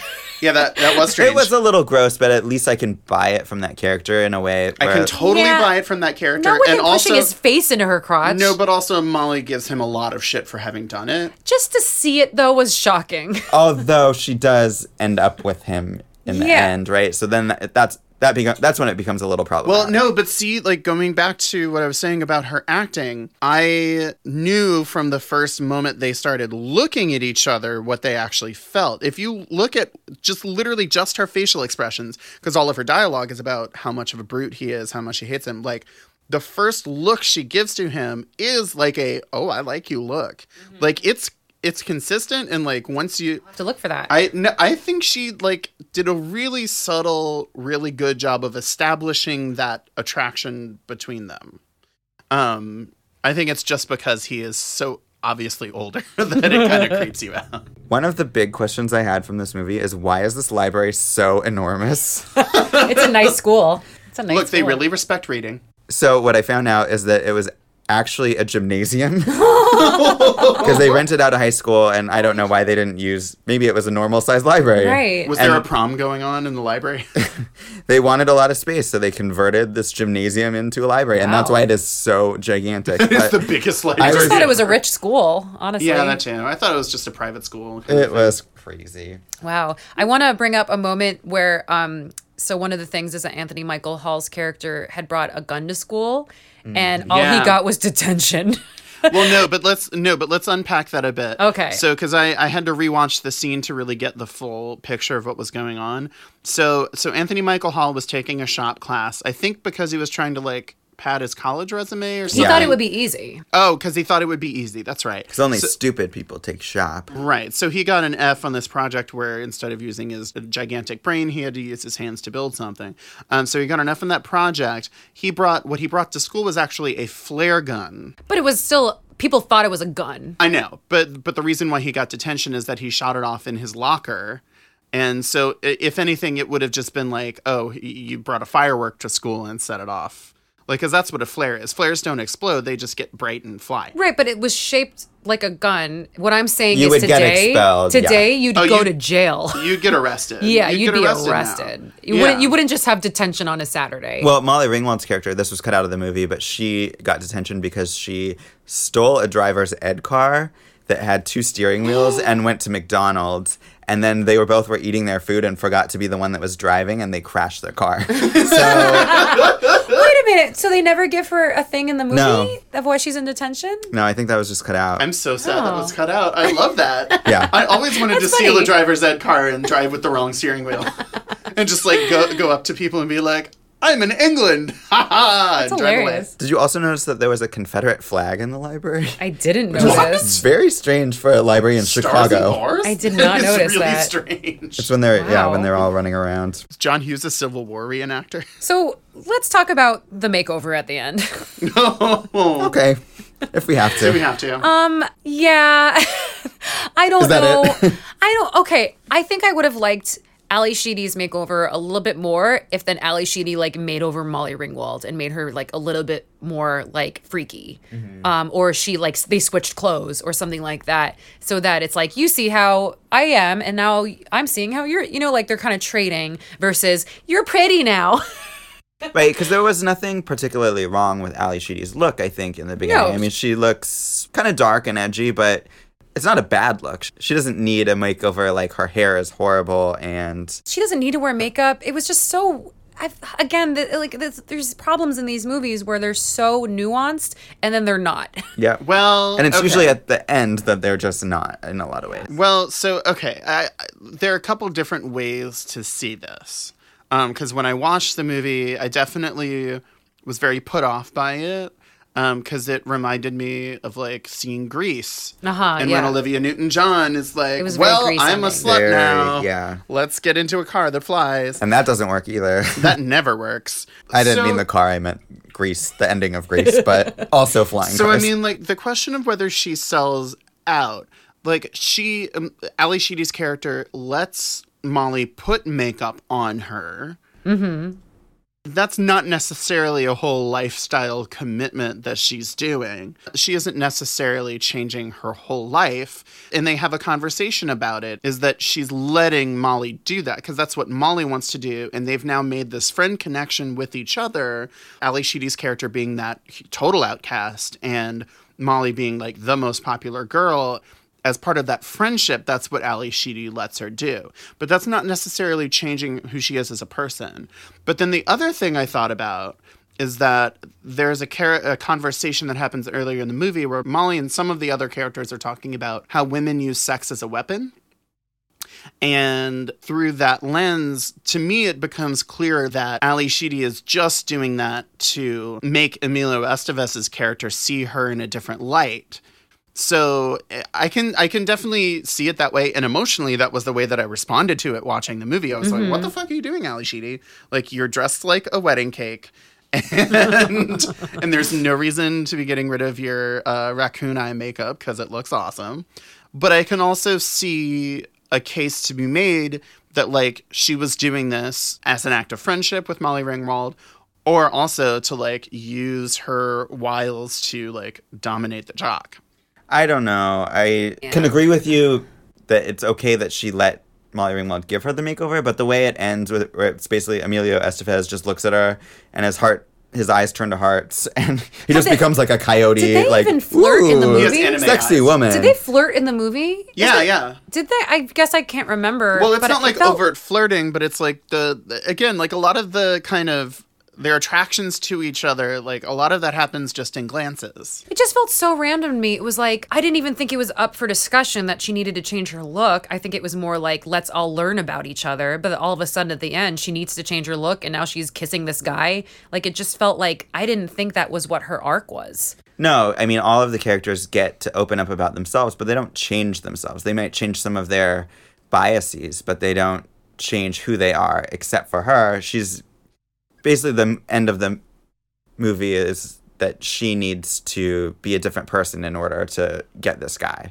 and But that's, a little. but she's not being a different person. She's wearing a different outer shell. She's What- being very different than she was in the beginning of the movie. it. That's what it is. I mean, that's what you'd say the same thing for Sandy in Grease. She changes into a, a cat suit and crazy hair, and then she everything's conforms fine. You know what I mean? more to what men want to see, and it's she's. I feel like that. But the question, outfit- but the question is whether she's doing that to conform to men, or whether she's using that as a weapon to specifically bag this job. I don't I- see enough evidence of I don't. that. I didn't get that. I got that the movie is saying she's better now, like this.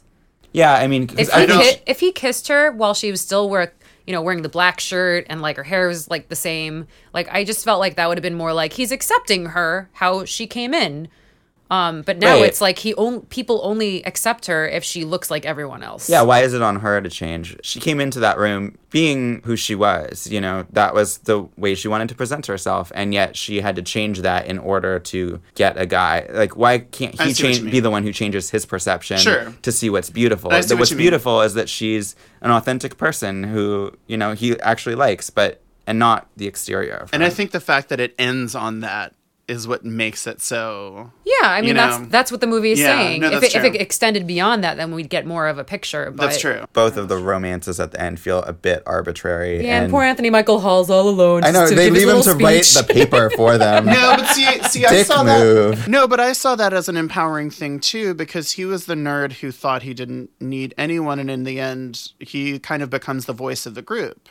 He's Good the for person him. He gets to sit home, do everyone's work, and not that's- get laid. no, but but he loves doing that. Like he even like gives himself a little tiny punch. Like that's what he loves to do. He loves nothing more than to, you know, show off his knowledge, show off how smart and I know it was just it was just funny that everyone paired up at him. I know. Yeah, I mean, no, he- that's true. he- I did like get that little punch, and I do really like Anthony Michael Hall in these movies. I think Yeah. he's very endearing, despite Really some of the problematic writing choices. No, I think he's a great actor. He's a great Um, actor. I But really yeah, think he is, it's a weird message to send at the end of the movie that it's like that he's happy that he gets to do all of the cooler kids' homework while they get to go off and apparently fall in love and have a good time. Like, wouldn't have not that everyone needed to be paired off, but wouldn't it have been amazing if Emilio Estevez's character stayed and was like, you know what, I'm gonna write it. Yeah, and Ally Sheedy and I would buy Ally Sheedy and Anthony Michael Hall as a couple way more than Or the even other two. Ally Sheedy and Molly Ringwald being friends, and they go mm-hmm. off together to well, be see, friends. one thing that didn't happen that I wish would have happened is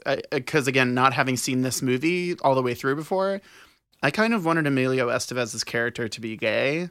Yeah, I mean, to like That's not gonna happen in a with John Anthony Hughes Michael- movie. No, it's definitely not going to happen in a John Hughes joint. Um, but Also, joints don't happen. Don't call it a joint. That's illegal. I don't know because there was I, I felt like Emilio Estevez's character in the arc that he goes through is kind of a repudiation of the patriarchal heteronormative thing. And then in the end of the movie it like all becomes completely reconfirmed for him. Um and so I did I was actually kind of sad that like Anthony Michael Hall didn't end up with him.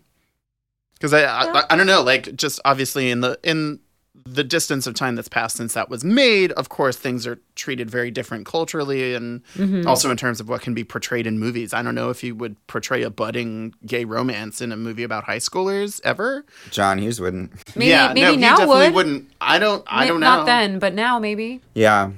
Um, and just so you know, Ally Sheedy was against that ending from the start. She did not want to do it. And Well, John Ali Hughes I'm was with right. you, Ally Sheedy. I'm an alley of alley. And she hated that uh, that outfit too. She did not think that The that pink was. shit that Yeah. she had to wear. Lace on lace on lace. So I think one line from this movie that's important to point out is Ally Sheedy's uh, "When you grow up, your heart dies," just because I think that really speaks to how John Hughes views adulthood. And we haven't talked about the vice principal in this movie, but he's basically a pretty one-note villain in this movie.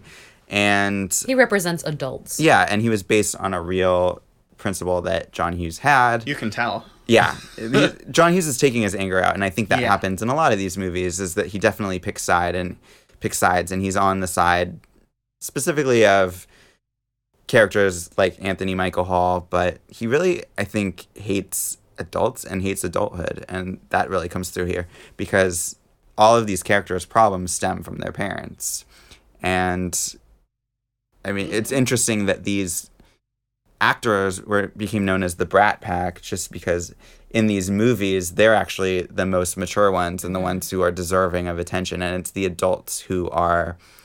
Um, Really brats. yeah, Like, they're really yeah, just Yeah. one total note fucking just brats.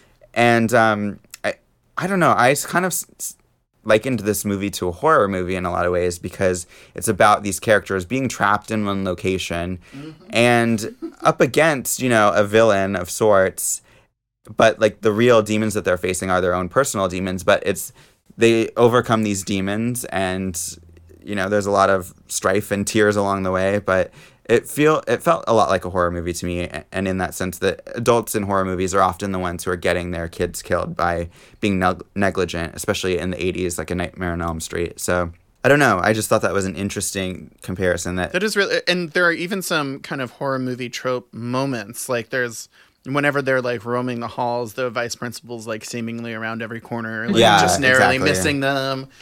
Um, yeah, I was kind of surprised there weren't like jump scares. yeah so yeah i guess I w- just wanted to ask you guys like who would you say is the mvp of this movie which actor or character I like them all, honestly. I think they all have their moments. like we were saying, like the the strength of each of them, I think the power is in the ensemble. But I also think that if it if there were any other individuals in that ensemble, that it might not have worked nearly as well. yeah it's interesting that we're not picking out a single individual. I i lean toward either molly ringwald or ally sheedy and yet i think the other five are all pretty great too so.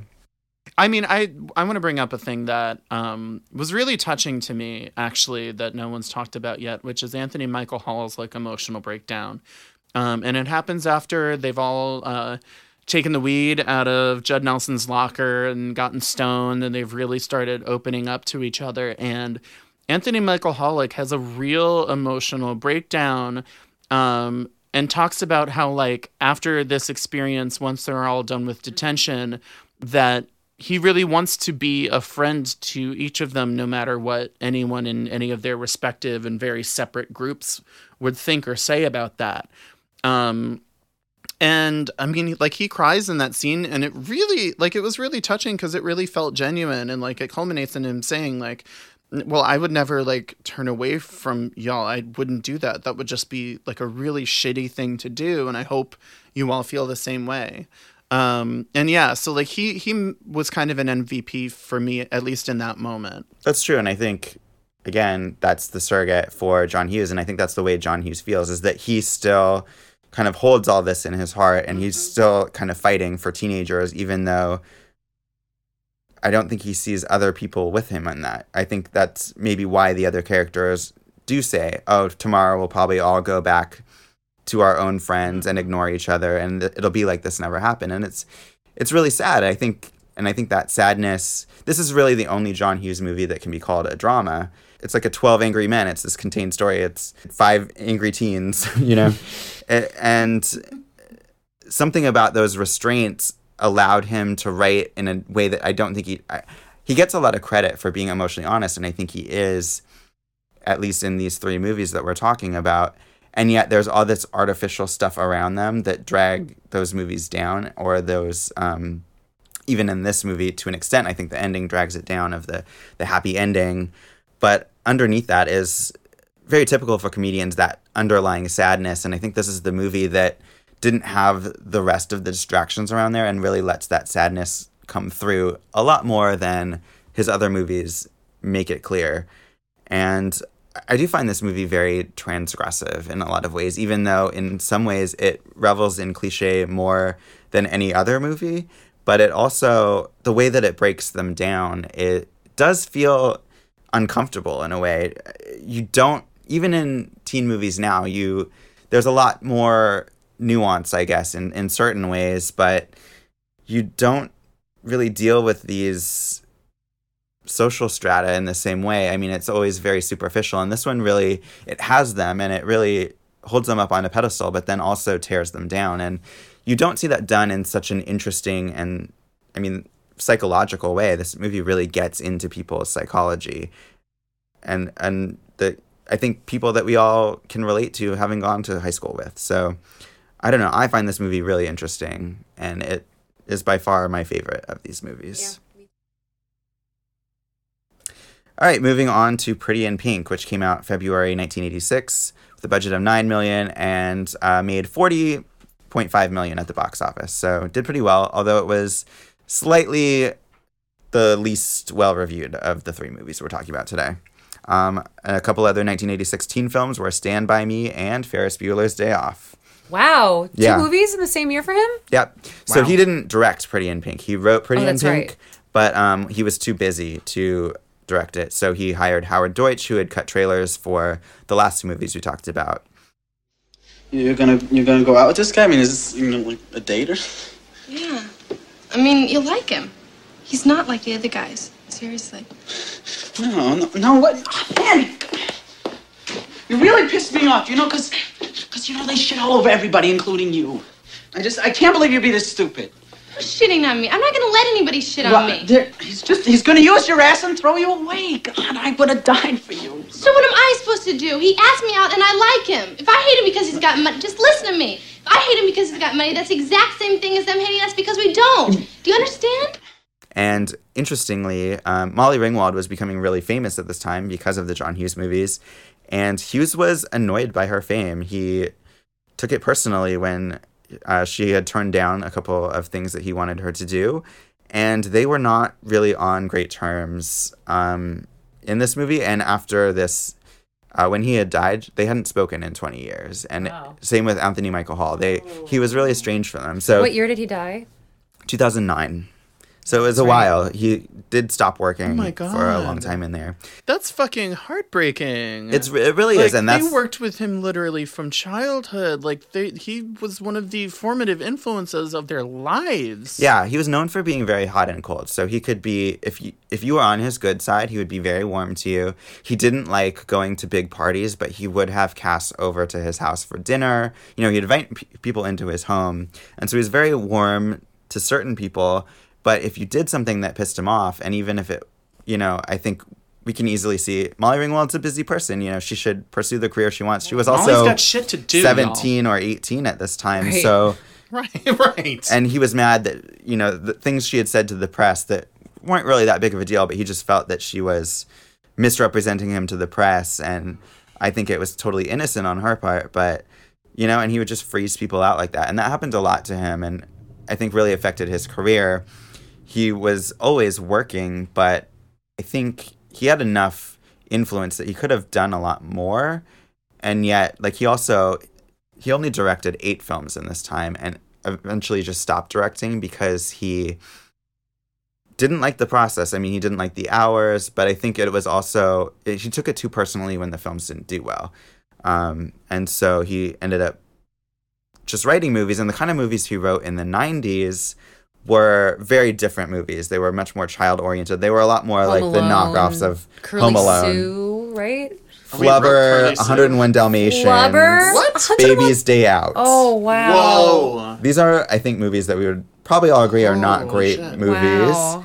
And like, I mean, well, Home Alone is classic. Even Yes. Home Alone 2. absolutely, I think it, I'll give him Home that. Alone was the movie that kind of broke him because he wrote it and didn't direct it, and then he wasn't the one who got all the credit for Right, the movie. Right. Chris Columbus did. Oh. and it was so successful.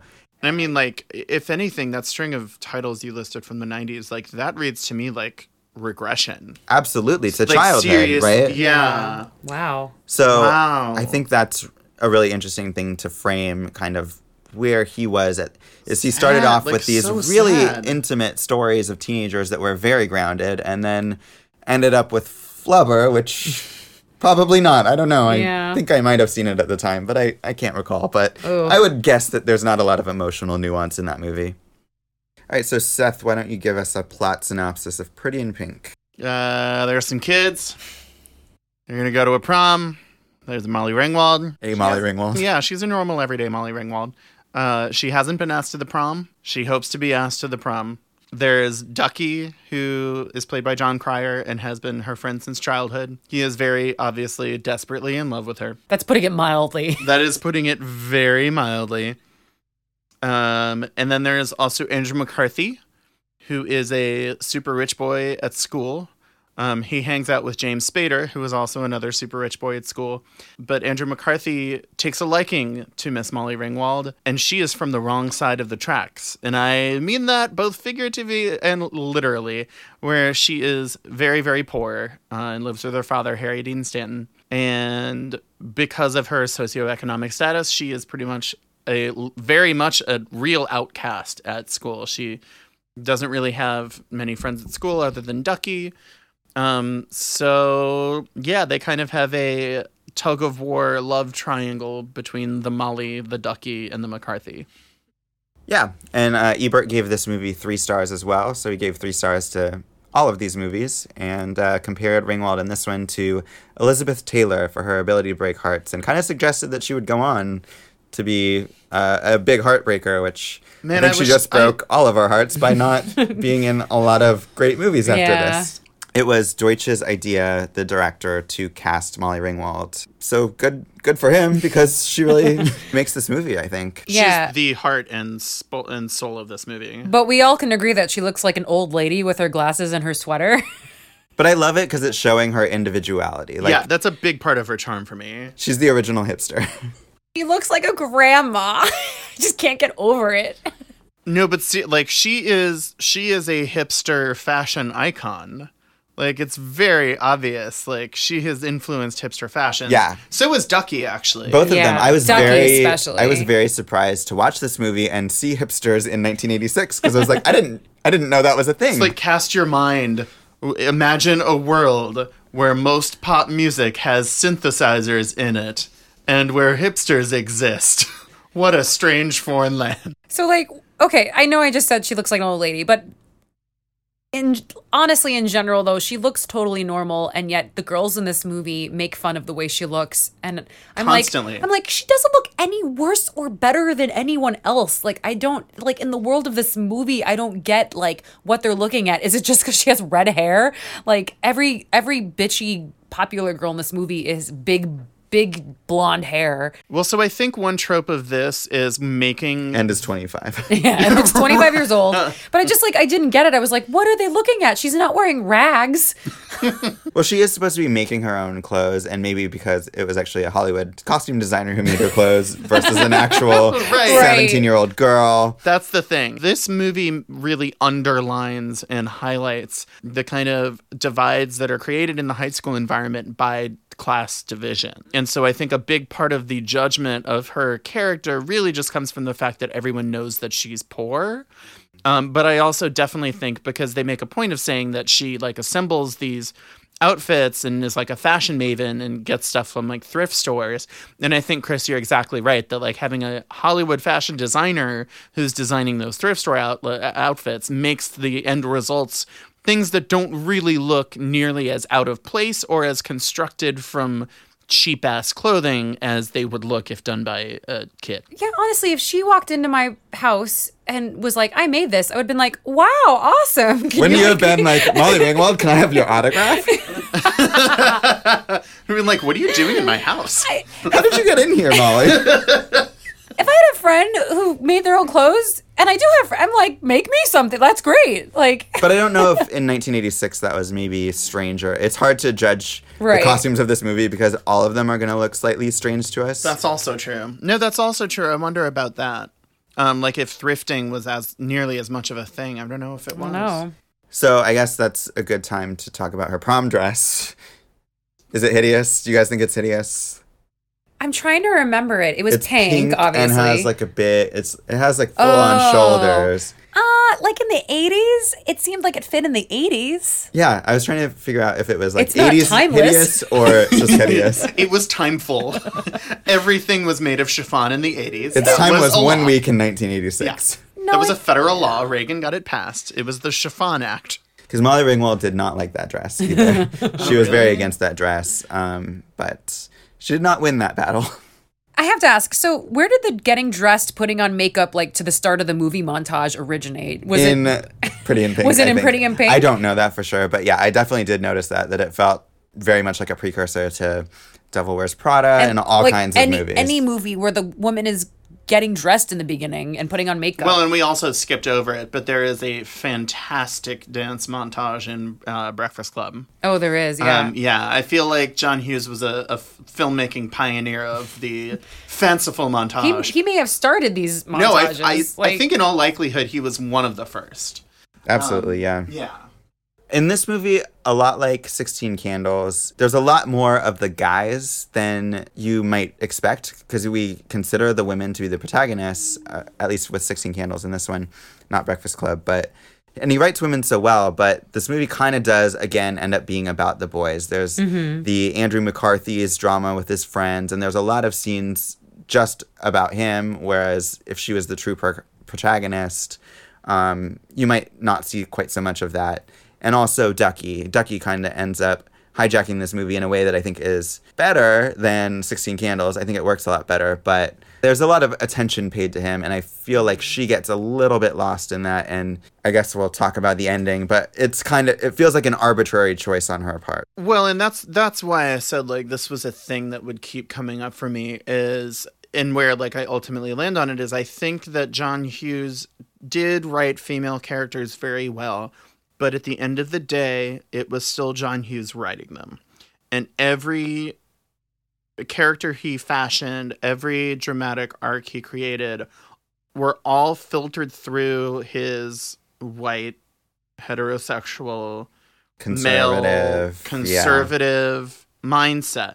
Um, and that's not to say that those things are ever ever fully inescapable for filmmakers like that. And it's also not to say that it ruined everything he touched No. but I think, uh, but I think that was an inflection point on every single character, both on the characters he created through Molly Ringwald and especially all the male characters. But it it also speaks, I think, to why the other female characters in these movies can be such accessories. I do, though, think that he did a slightly better job in this w- with having Annie Potts as the side Absolutely. character. Yeah, I love Annie Um, Potts. She and Harry Dean Stanton were two of the MVPs for me in this movie because they really are a an emotional grounding rod for Molly Ringwald, um, and they provide family to her in in different ways, obviously. Um, but I, I I know I would agree with you though that Molly Ringwald in this movie definitely gets a bit lost, especially in comparison to Ducky. I just don't think that her character is very interesting, and I don't like Andrew McCarthy's character. And I think that Ducky is, as I think he's kind of annoying and definitely desperate, but he's interesting.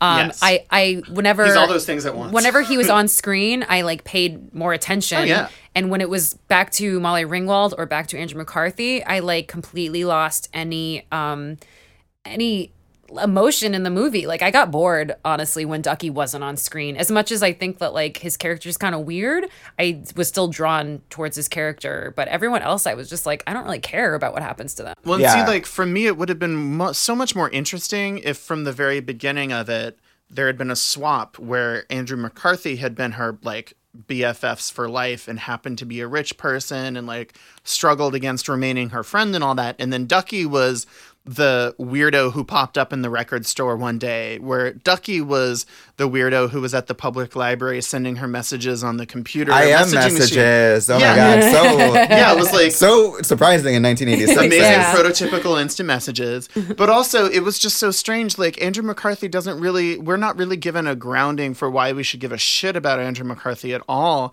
and all of his charm just his charming moments just do not seem like they come organically from that character Yeah, as good as John Hughes is at writing female characters and male characters, he's not particularly good at writing scenes of chemistry between them. Yes, And I think that- that, that happens word, in all yes. of these movies is that mm-hmm. all of the romances end up feeling a little problematic.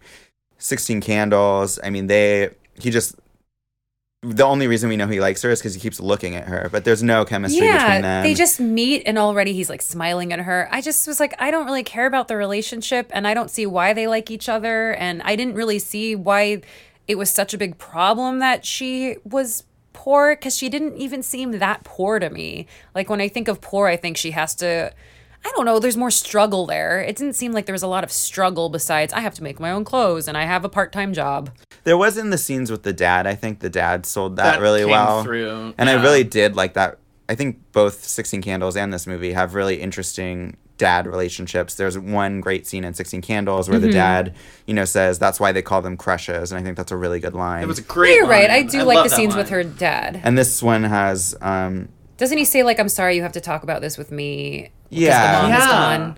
and she says, I just want to let them know they didn't break me to her dad. And that's, I think, a really important. I mean, that's not the kind of thing that I would have communicated. The reason to my she goes to the parents. That's prom something I would. alone. Yeah, I love that relationship that they have together.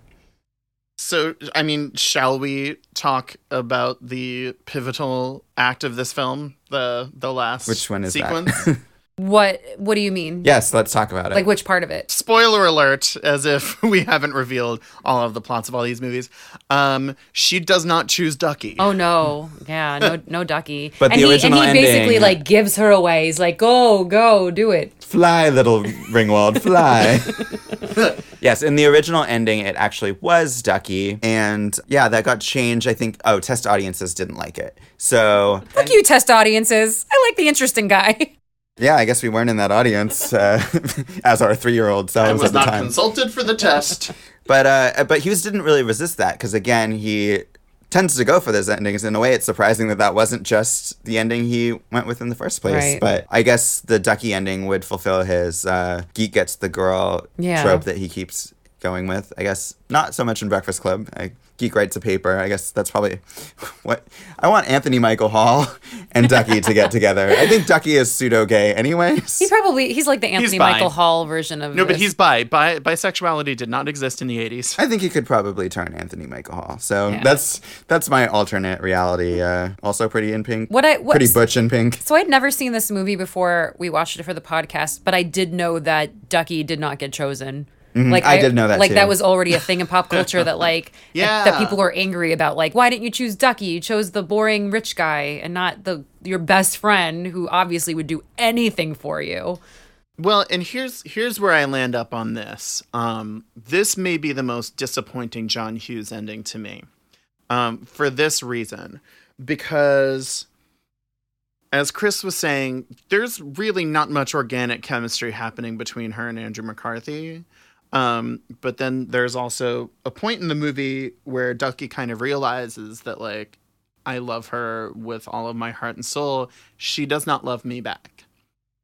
I wish I think, and I think a vastly, infinitely better ending for this movie would have been Molly Ringwald choosing neither of them Mm-hmm. to like Right. do the broadcast news ending, where the woman does not feel the need to have to end up with a man at the end. Right. And I think, if anything, this kind of is what we've been talking about uh, with John Hughes, just as a writer. Kind of, uh, it's a little bit immature to imagine that a woman couldn't possibly conceive herself as not needing a man. Right. You know, I feel like, and even even even specifically for her character in that movie, I feel like you would have come away thinking of her as so much stronger, even if she's hurting. But like, she would have been such a stronger and more confident character in in all of her kind of personality if she had chosen neither of them. Yeah, I think the endings for all of these movies are less problematic if you're not if the music doesn't tell you that you're supposed to really like how this ended. Right. You know, because I think it is fairly realistic that a girl would choose, Choose any kind of these guys. Right. Yeah. would would choose a like boring rich guy when she's 18. I mean, that does happen all the time, and the geek doesn't get the girl all the time, and that's fine. But I think it's trying to sell it as this really romantic thing that the movie isn't really backing up because it hasn't really built up their romance. It it does it just by showing them kind of like looking at each other and smiling, and that's about all you get from the romance and in from these him movies. saying "I love you," and like seriously, why why are we supposed to give weight to that? Yeah. that? I didn't buy it. yeah, it it just it made me sad. And yeah, it like Sixteen Candles. I feel like these movies have very feminine titles. Like Pretty in Pink sounds like um, movies that's going to consider women a lot more than these movies ultimately do, because they ultimately just come away with a masculine point of view of things. And it's a little disappointing, even though there are great moments. And I almost wonder how much we have to attribute specifically Molly Ringwald for making these characters as great as they are, because I think in all three movies she's a great character, and yet makes like she- disappointing choices across the board.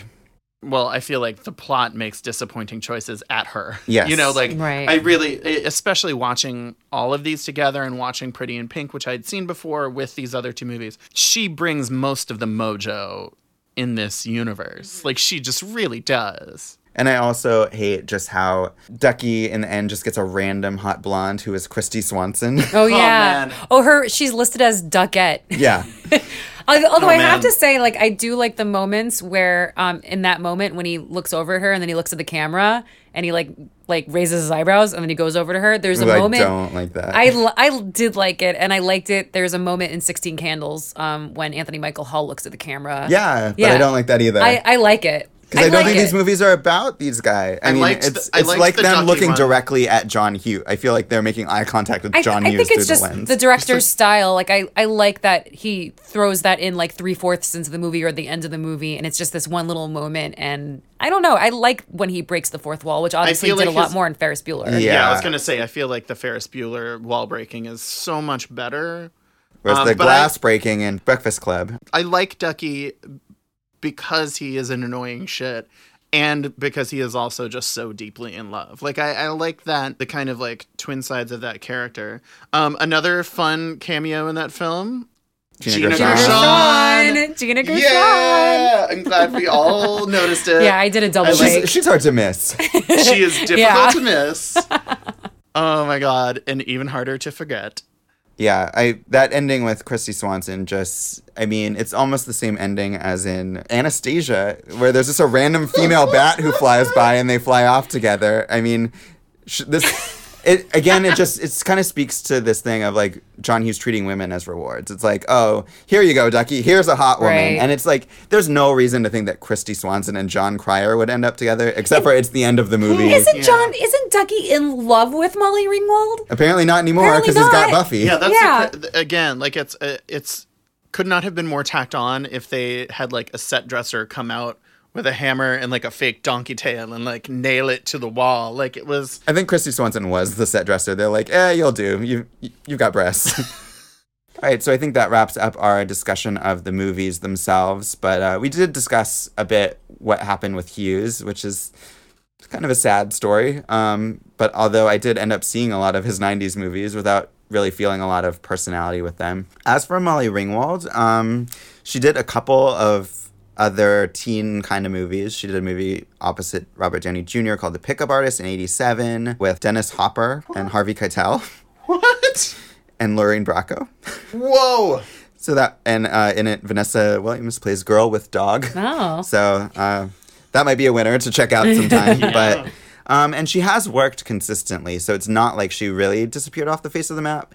But she's her choices have been a bit sporadic. She was on an ABC Family show, The Secret Life of Teenagers. The, the Secret Life of the American Teenager. Okay, yeah. So that I may, might be her most prolific role, and that's one that comments on, I think, her own status as a teen star. Now she's the mom, and I think a lot of her roles do play off of that. She was had a brief role in Teaching Mrs. Tingle, which was written and directed by Kevin Williamson, obviously as kind of an homage there, and she was in Not Another Teen Movie. Which is one of my favorite movies. I'm not even joking. I think as far as the parody movies go, it's the only funny one. And it's actually really funny.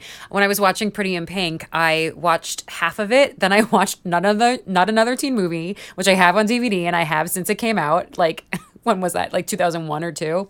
And then I finished Pretty in Pink. And it's just I can't recommend it enough if you do like John Hughes movies or like teen movies in general because they make fun of American Pie and Cruel Intentions and just that mm-hmm. whole genre of teen movie. And I honestly think it's hilarious. Yep, I would have to watch it again. I haven't seen it since it came out. I don't remember loving it, but I would I would be willing to check it out again. And so in the time since more recently, Ringwald was in Jem and the Holograms, which probably wasn't a great movie. Isn't Molly Ringwald like a full time mommy now? yeah. Yeah, I feel like she just like wanted to make a family. I mean, she definitely she still acts a lot. She Yeah. was in uh, King Cobra, which just came out this year. oh which really? also had Oh. Alicia Silverstone. So I Oh, think there wow. was some kind of comment on teen stars there, although not really a great sucky. film. and she also released a jazz album recently. Really? A book of short stories and a self-help book, kind of a women like how to cook and put your makeup on book called Getting the Pretty Back.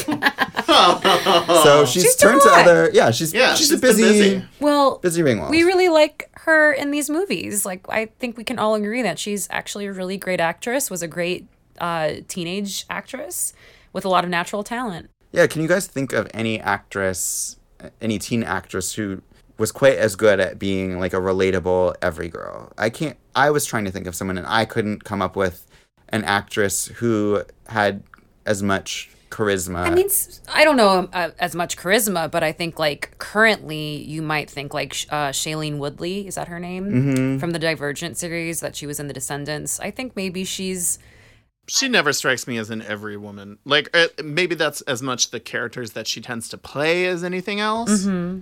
Because I was thinking, like you know, like n- w- we were talking about Natalie Portman earlier, and I feel like Natalie Portman's had just tremendously obvious uh, talent. but I think she never played the everyday girl. Exactly. That's I. Yeah.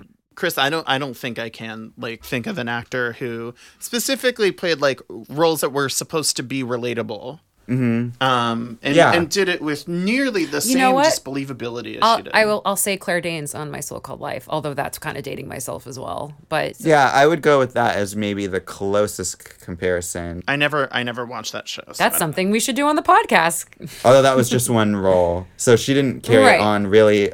I guess maybe Romeo and Juliet, you could kind of argue, Yeah. is a teen role, but um, yeah, I don't know that she carried it as far as Molly Ringwald did. And yeah, Molly Ringwald just kind of cemented herself as a teen actress because she wasn't in anything as an adult that has nearly the iconic power of mm-hmm. anything that she was in as a teen. And that's obviously not probably a conscious choice that she made, but it's interesting that she's almost like frozen in time as this teen star. And you, when we think of her, we still think of her at that age, and it mm-hmm. it's almost like someone like James Dean, but he died, Right. You know, so it, it's interesting, and I think she has also pretty much stayed out of the press. I I feel like that's an interesting thing. She's not someone that paparazzi would ever hound. You know, she just seems like a normal person in a way that a lot of the, none of the Brat Pack I don't think had that. They all had very larger than life kind of scandals at the time, and were all dating each other. And she, And let's be honest, they were known as egotistical shitheads. yeah, and I don't think that was her. You know, she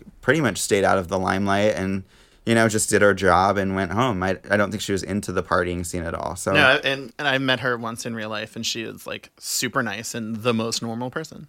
So that is our show on Molly Ringwald and her uh, three movies in the teen trifecta. When she were young. So our next episode will be about Trainspotting, and thank you for listening. And that's all the Ringwald we have time for here on the When We Were Young podcast.